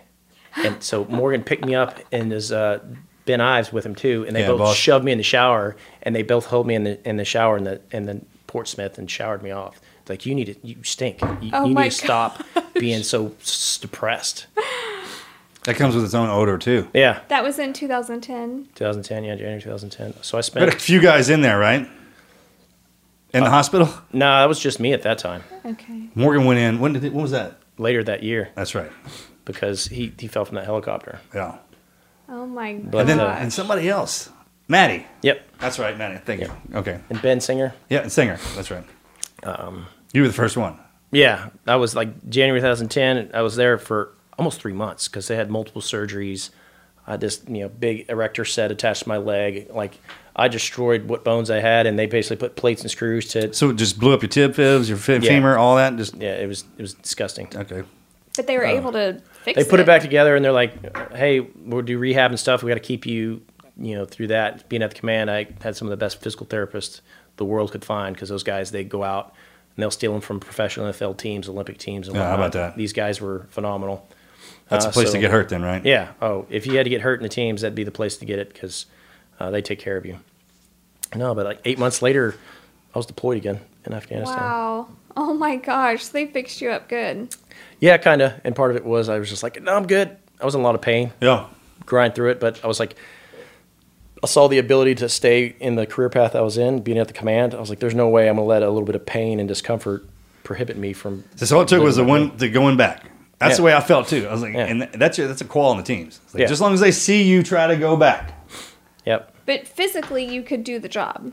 Yeah. You just no. had to bite through the pain. Yeah, had a nice little ankle brace and and definitely nightly routines to make sure that it yeah. could survive the next day kind of deal. But no, did the job, deployed to Afghanistan uh, that Christmas. Wow. Christmas deployments, I was used to it being at Team 5 mm-hmm. We uh, the holiday deployments, so rolled right back into that and was in uh, Khost right after the suicide bomber took out Jeremy Wise and those uh, CIA guys. Wow. So then you have a full career really at Dev Group. Yeah. Um, so deployed a few times with them. 2012, uh, luck strikes twice with me, and I shatter my right leg. Um, Not to thing. be outdone. Yeah. Uh, it was it's it's frustrating because before that, you know, I did like three, four hundred other free fall jumps. You know, at night on nods, strange locations. Like we'd go do unknown DZs uh, up in Colorado on these basins and Arizona and stuff next to the Grand Canyon. Like if you miss this this unknown DZ, you're going off a mountain face. Um, and so I, I, you know, doing well, doing the jumping because the squadron we were in, we we like to do our jumps in. Um, but just uh, August 2012, we just got back from a deployment uh, and we're in Denver, Colorado, doing high altitude jumping, and I shatter my right leg, uh, smashed into an ISU 90. So ISU 90 are individual storage units, 90 what? cubic I feet. I forgot you. That's right. Or I did hear that and wanted to forget it. Yeah, it was it like was a way civilian storage unit, like the one you got out here. In, oh in my gosh! But uh, cut it in half. That's what we're talking about. Yeah. What? So next to the, the drop zone, we had uh, all our ISU 90s full of our gear and whatnot. Um, obviously, we were avoiding that. Uh, it was happened. This kind of similar to the, the first time it happened because it was Friday, last jump of the day. Same thing happened in, in 2010. Was it's Friday, last jump of the day. We were about to be done. Go to you know Hooters and get some wings and stuff like that, and I break my leg 2010. This one, same thing. Friday, it's like last jump of the day. We're gonna be done for the weekend. Guys are gonna go skiing and whatnot. Is is supposed to be a you know good good relaxed weekend before we back to the beach. Um, and I'm trying to do like flat turns, and I wasn't really paying attention to my altitude. Um, and all of a sudden, I'm facing the ambulance, and it's like I got like like 85 feet left before I hit the ground. And I'm like, crap, I need to fight my final leg. You got to have that way before that um, and clear your path. And I was going to scoot over closer to the drop zone, but other guys were coming in. I was like, man, I'm not going to smash into somebody because if you smash into somebody at 80 feet, you're both going to go powder in. Mm-hmm. So I'm, I'm trying to get between these two ISU 90s because I want to avoid the, the ambulance there. Um, and the rule, number one rule with anything, if you look at it, you're going to hit it. So I'm looking at this ISU 90. I got a GoPro on me, and I look at my my hand goes like this because I'm looking at it going, I got to avoid that, but my hand starts naturally doing that, and it steers my canopy in last second. Uh, originally, I wanted to like put up my arms over my face and kind of cover me because I was like, man, this is going to hurt. I'm going to smash into it, but it won't be too bad. I was moving so fast the last second, I was like, I'm going to throw out my legs. And that's what I did. Threw up my feet my left leg, with all the awesome plates and screws the Navy put in it before, bounced right off. Oh my, my, right gosh. leg goes, you know what? You don't have plates and screws. And my foot broke completely off, and the bone shot oh, right outside the leg. Oh my god! Shattered everything above the ankle joint as well, as well as snap off my foot. So, yeah. And the first feeling I got when I hit the ground um, was rage. I was so upset at myself because you know, it's one of those things like that home alone feeling. I can't believe I did it again. Like I literally broke my leg, and I probably you know, all these things about my reputation and, and how I'm going to be known. And, you know, I'm the guy that shatters his legs every time he goes skydiving. Oh my god! You are. Yeah, I'm, i mean it is now. I accepted it now, but at the time, I was like, man, I literally. We just, got a name for you. I'm, I'm like the example they, they show, and the example they showed during the jump phase with that GoPro video what not to do and how not to be an idiot. Oh uh, no! Uh, but no, I shattered that right leg even worse than I did the left one. But uh, I wasn't as depressed in the hospital because I was like, yeah, I did this before. I can do it again. Mm. So same thing. Three months in the hospital, multiple multiple surgeries. Um, it was funny because they rolled me in, uh, got the same exact room I had mm. two years prior, saw the same nurses. The same doc walks in. He goes, I couldn't believe it when they said that you shattered your leg because I was like, wait a second, we just repaired his leg two years ago. What do you mean shattered his leg? And I was like, yeah, I got another one, doc. Yeah, there's two leg. of them. There's yeah. two of them. Good news is I can't shatter anymore. I only got two legs. how did you work out that one side? You know. Oh my gosh, that is crazy. Yeah. Um. So no, same thing. Kind of pushed through the recovery process. Uh, this one took a little bit longer to recover, uh, so I didn't get to deploy right away with the squadron. I had to wait a few months into it, and but I ended up making the tail end of their deployment on that one um, and that was uh, like 2013, 2014. Uh, deployed one more time with the command. Uh, it was actually during the big Houthi takeover. Anybody's hearing about the Houthis in the news right now. So we were in Yemen before they took over and overthrew the government. Uh, when we did that, we actually had to cut our deployment short because they it was right after Benghazi. So everybody's like, hey, they're poised to do the same thing. So let's get all the U.S. personnel out of deal. That that deployment was hair raising in itself, but no, Houthis took over 2015, and that was my last deployment with uh, the Navy. Mm. Worked in uh, some ops positions and such like that until I got medically retired in 2017. That's a good run. What'd you come out as? E6. me too. That's a good Best run, though. Yeah. Well, I, like I got hurt every time I was up for an LPO position, and the Navy made it so regimented. They're like, you have to have this, which is weird because when we're at the command, we get stuck at these outstations, and we're doing stuff that – warrant officers are doing. Mm-hmm. But being at the command, we're like, hey, this E6 guy's in charge because he's at the command. Yeah.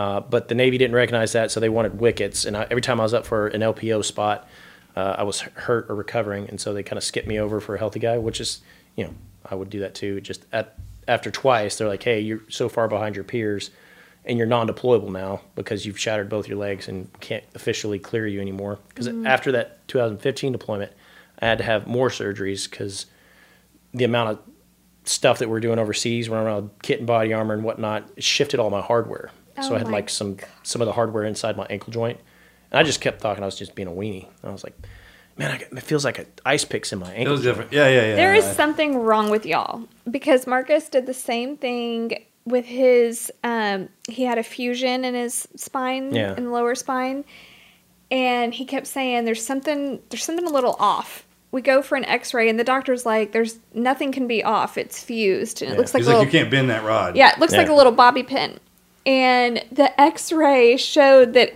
it looked like this instead of it looking like I this shit out of it yeah. It was totally through my spine. Yeah, and no big deal. It's a medical study now, as we should be. Yeah. But it shows like I got fired up about it. yeah, it was, and I got a big one. Y'all of the same caliber of mindset. It's competition you can get jacked up the worst. It's and have, have the best attitude about it. Yeah, the, the doc was like, "I can't believe you're walking. Like your your joint spaces have zero anything in it. Like the the viscosity of the fluid that's in your joint spaces is slicker than any type of oil they've ever produced on Earth, um, because it's made that way intentionally. So even a, a, something as small as a grain of sand is excruciating. I had a full size surgical screw floating around on there, just destroying what cartilage I had left oh and my joint gosh. thing. I ran around with that for like three or four months. Well, many more months than that because it was the whole workup process and whatnot. Do you get used to the pain, or you just fight through the pain? You fight day? through it. Fight through so it. you, you know your good it. times and bad times. Waking up and going to bed was miserable. Midday, your body kind of acclimated for a little bit, and then it just everything would swell up. So I'd wear like compression socks and ice it, and take a lot of ibuprofen. You know, ibuprofen water, and be good to go next day.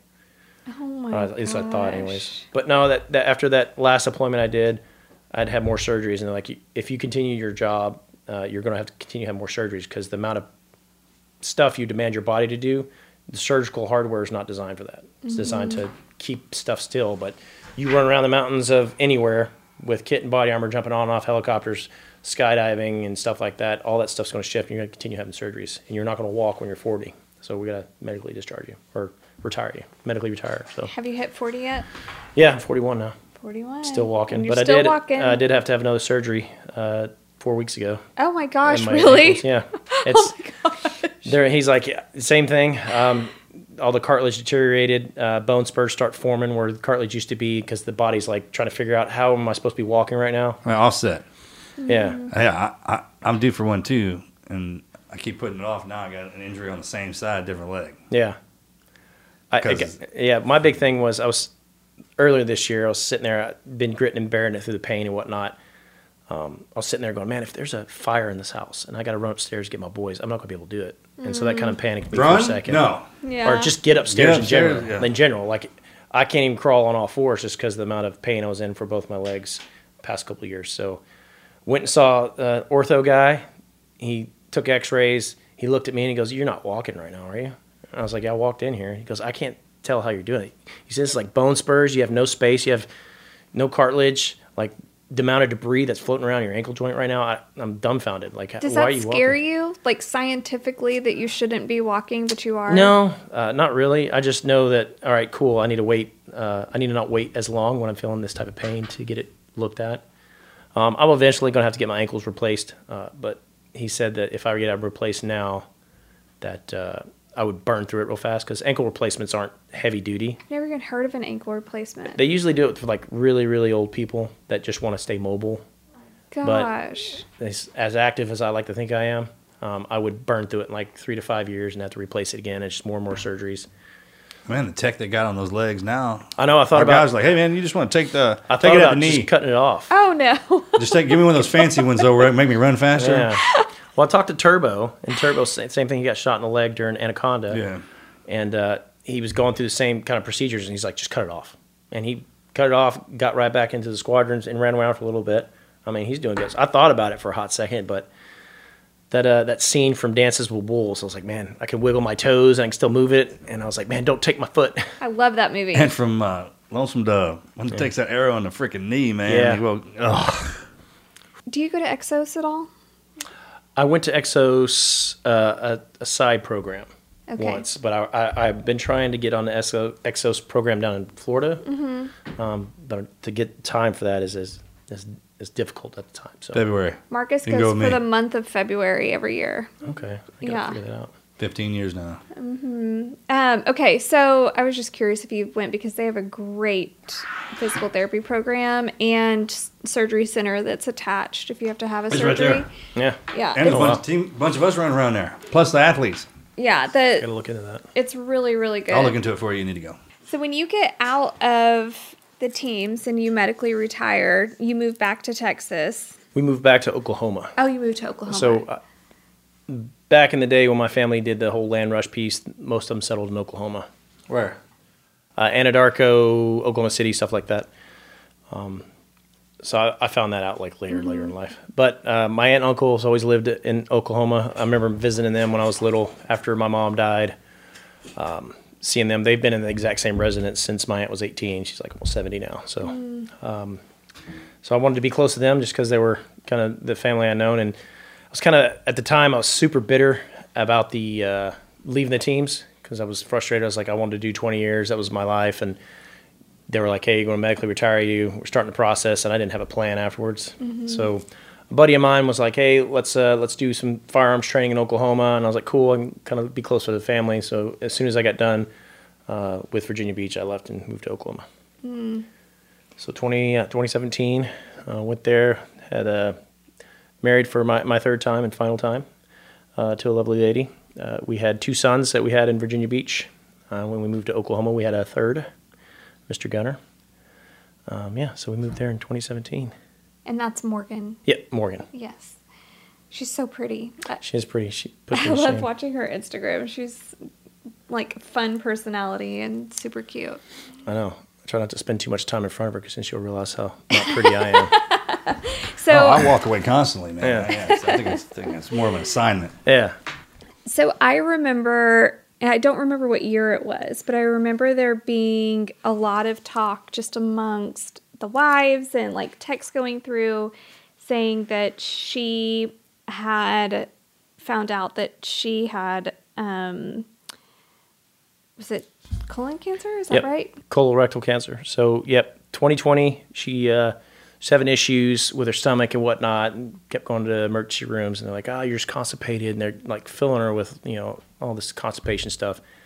Um, she couldn't eat, and she's getting real, real like thin and sick. And she's like, "There's something else wrong. Something else wrong." Uh, and I was like, "We should, we should go try to get a colonoscopy or something." Usually, they do that for guys, check their prostate. Mm-hmm. Women's not mm-hmm. as common. And she's at the time she was 33.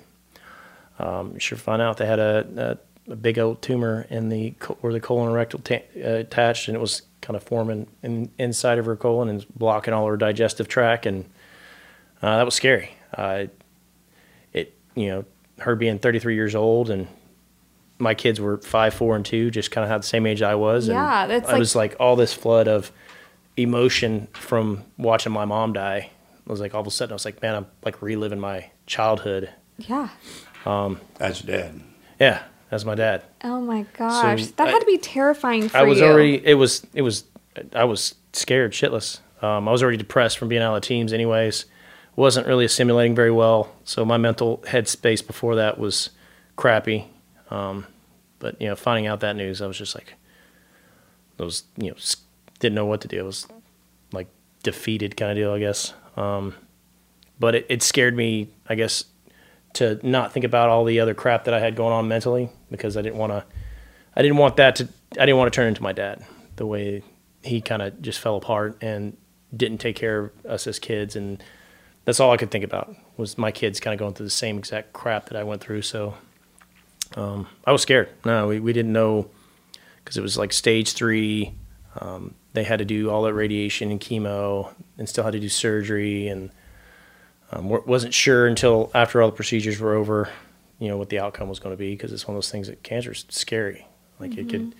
you can get it all at once uh, out and be good, or it could come back, come back ten times worse. Um, so, now I was, it was a tough, tough, probably one of the toughest points in my life, besides you know, watch my mom die. That had to be. I mean, especially because of you being in the position of your dad and already having that um, depression coming out of the teams and not feeling a part of anything. So, yeah.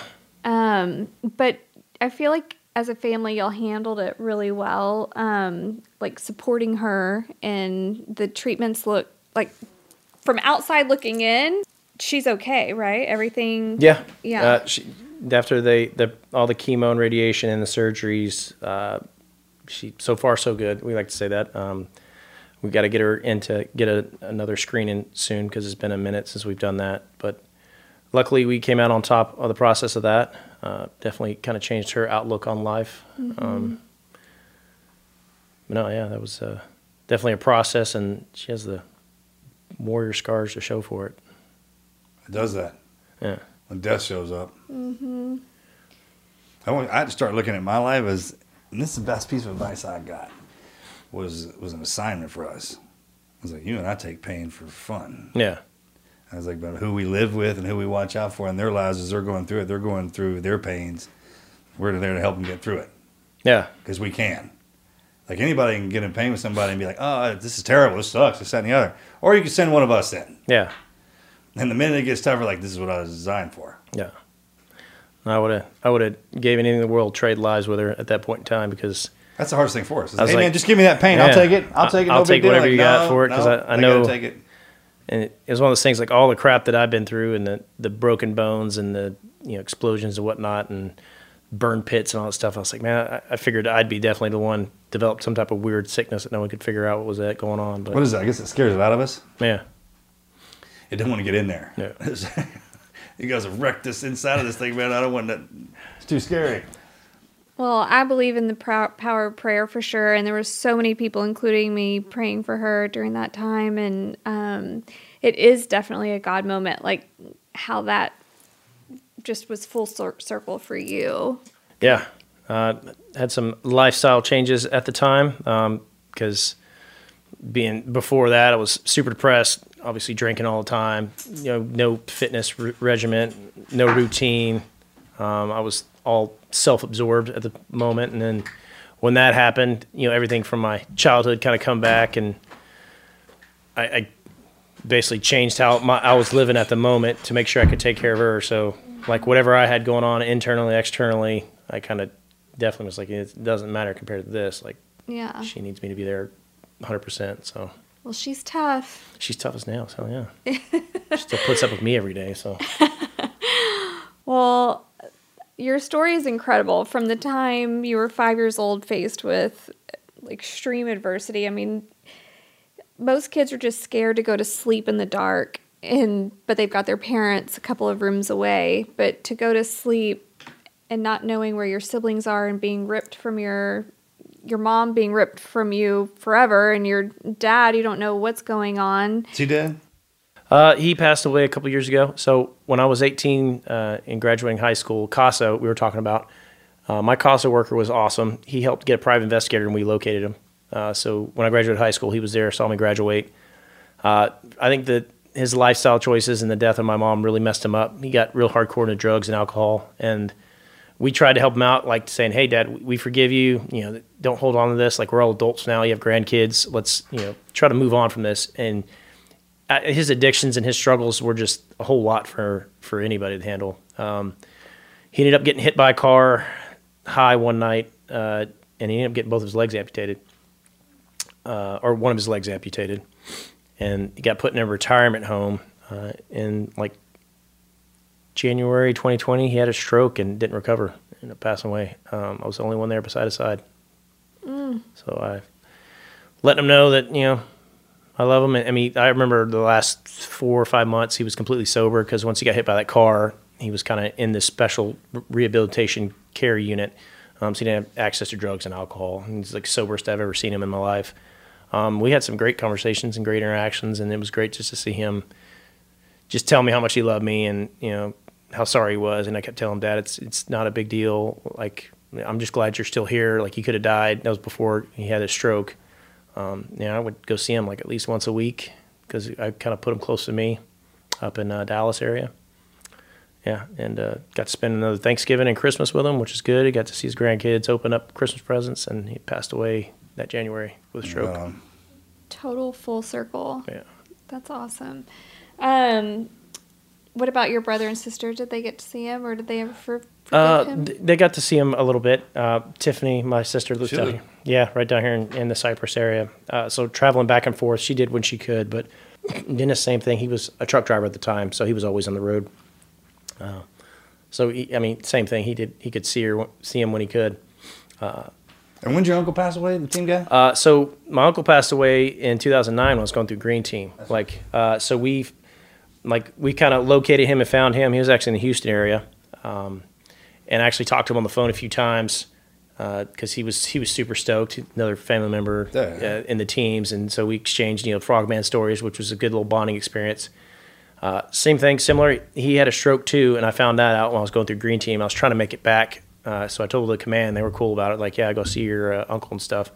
And I tried to make it back before he passed, but unfortunately, before I could actually see him face to face, he passed away as well. Mm. What a cool story. The whole, your whole life.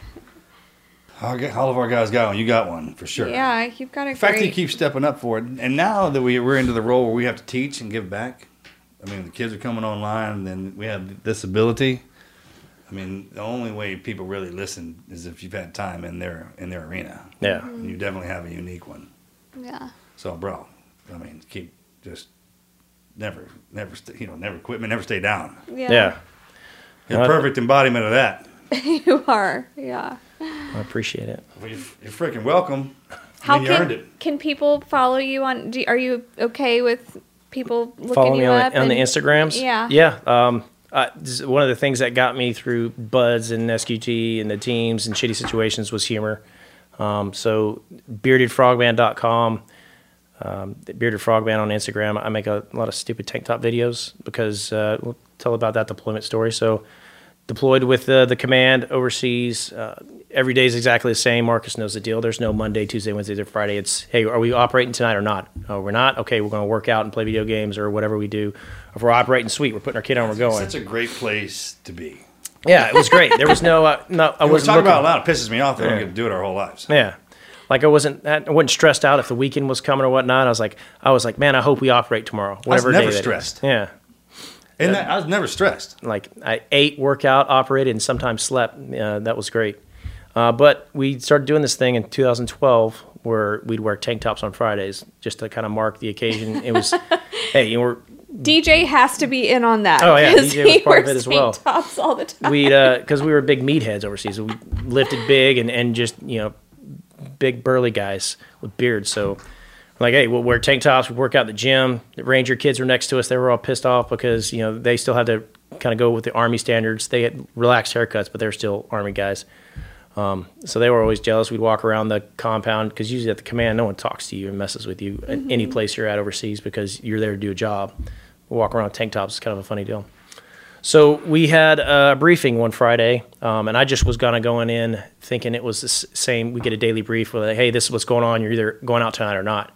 Um, but I guess it was a big target that night. No one really passed the word, so everybody was dressed up in their cami tops because the commander of JSOC was on the two-way television screen monster me- megathon, so his face is big up there. I didn't know there was a two-way camera at the time. I just thought we were just getting intel briefing. So I walk in in my tank top my team leader looks at me in, in great disappointment, and so does my troop chief. And everybody's kind of standing there looking at me. And of course, I got this big head of, of Votel. He's a four star general looking at me. You know, and he's kind of looking at me. I, I kind of noticed that he was looking at me because he could see me. And I look at everybody. I was like, "What? It's Tank Top Friday!" Like, and of course, some guys. I didn't get the damn memo. Yeah, obviously. pretty much. I was like, so I looked like a jackass, and I totally thought I was going to get my my pee pee spanked hard for that. Um, but I was told, hey, I need to be more professional. What's up with your TPS reports, man? You yeah. Know, so, but looking back, you know, I'm talking about like the Funny, but in the moment, I'm like, crap, I really messed up. Like, I'm gonna have to have to really do some crappy work. Um, even at the command, if you look like an idiot, you embarrass somebody, you got to do some crappy work. So, um, no, tanks Top Friday kind of was a thing, and uh, it marked the occasion. It was kind of a funny thing, I always got semi made fun of it uh, back in 2012 for it. So, um, I try to make some videos, kind of keep that that lighthearted humor that's kind of get me through all my depressing, shitty situations. Growing up as a kid, like I was a goofball in school. I was always the kid that was people would laugh at, and um, as smart as I was, people thought I was stupid just because how, how silly I acted. It's funny because my nine-year-old Blake is the same way. Like he's just 100% goofball, but super smart, like beyond his years and smart. His teachers love him and hate him at the same time because he's stubborn. Because he's like, I don't want to do this simple work and like give me something challenging.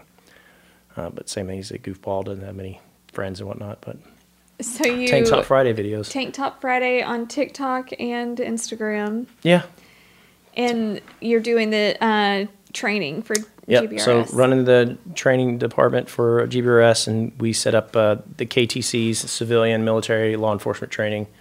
Um, we mostly focus on you know the weapons and tactics side of the house. Um, CQB mostly for the military and law enforcement guys.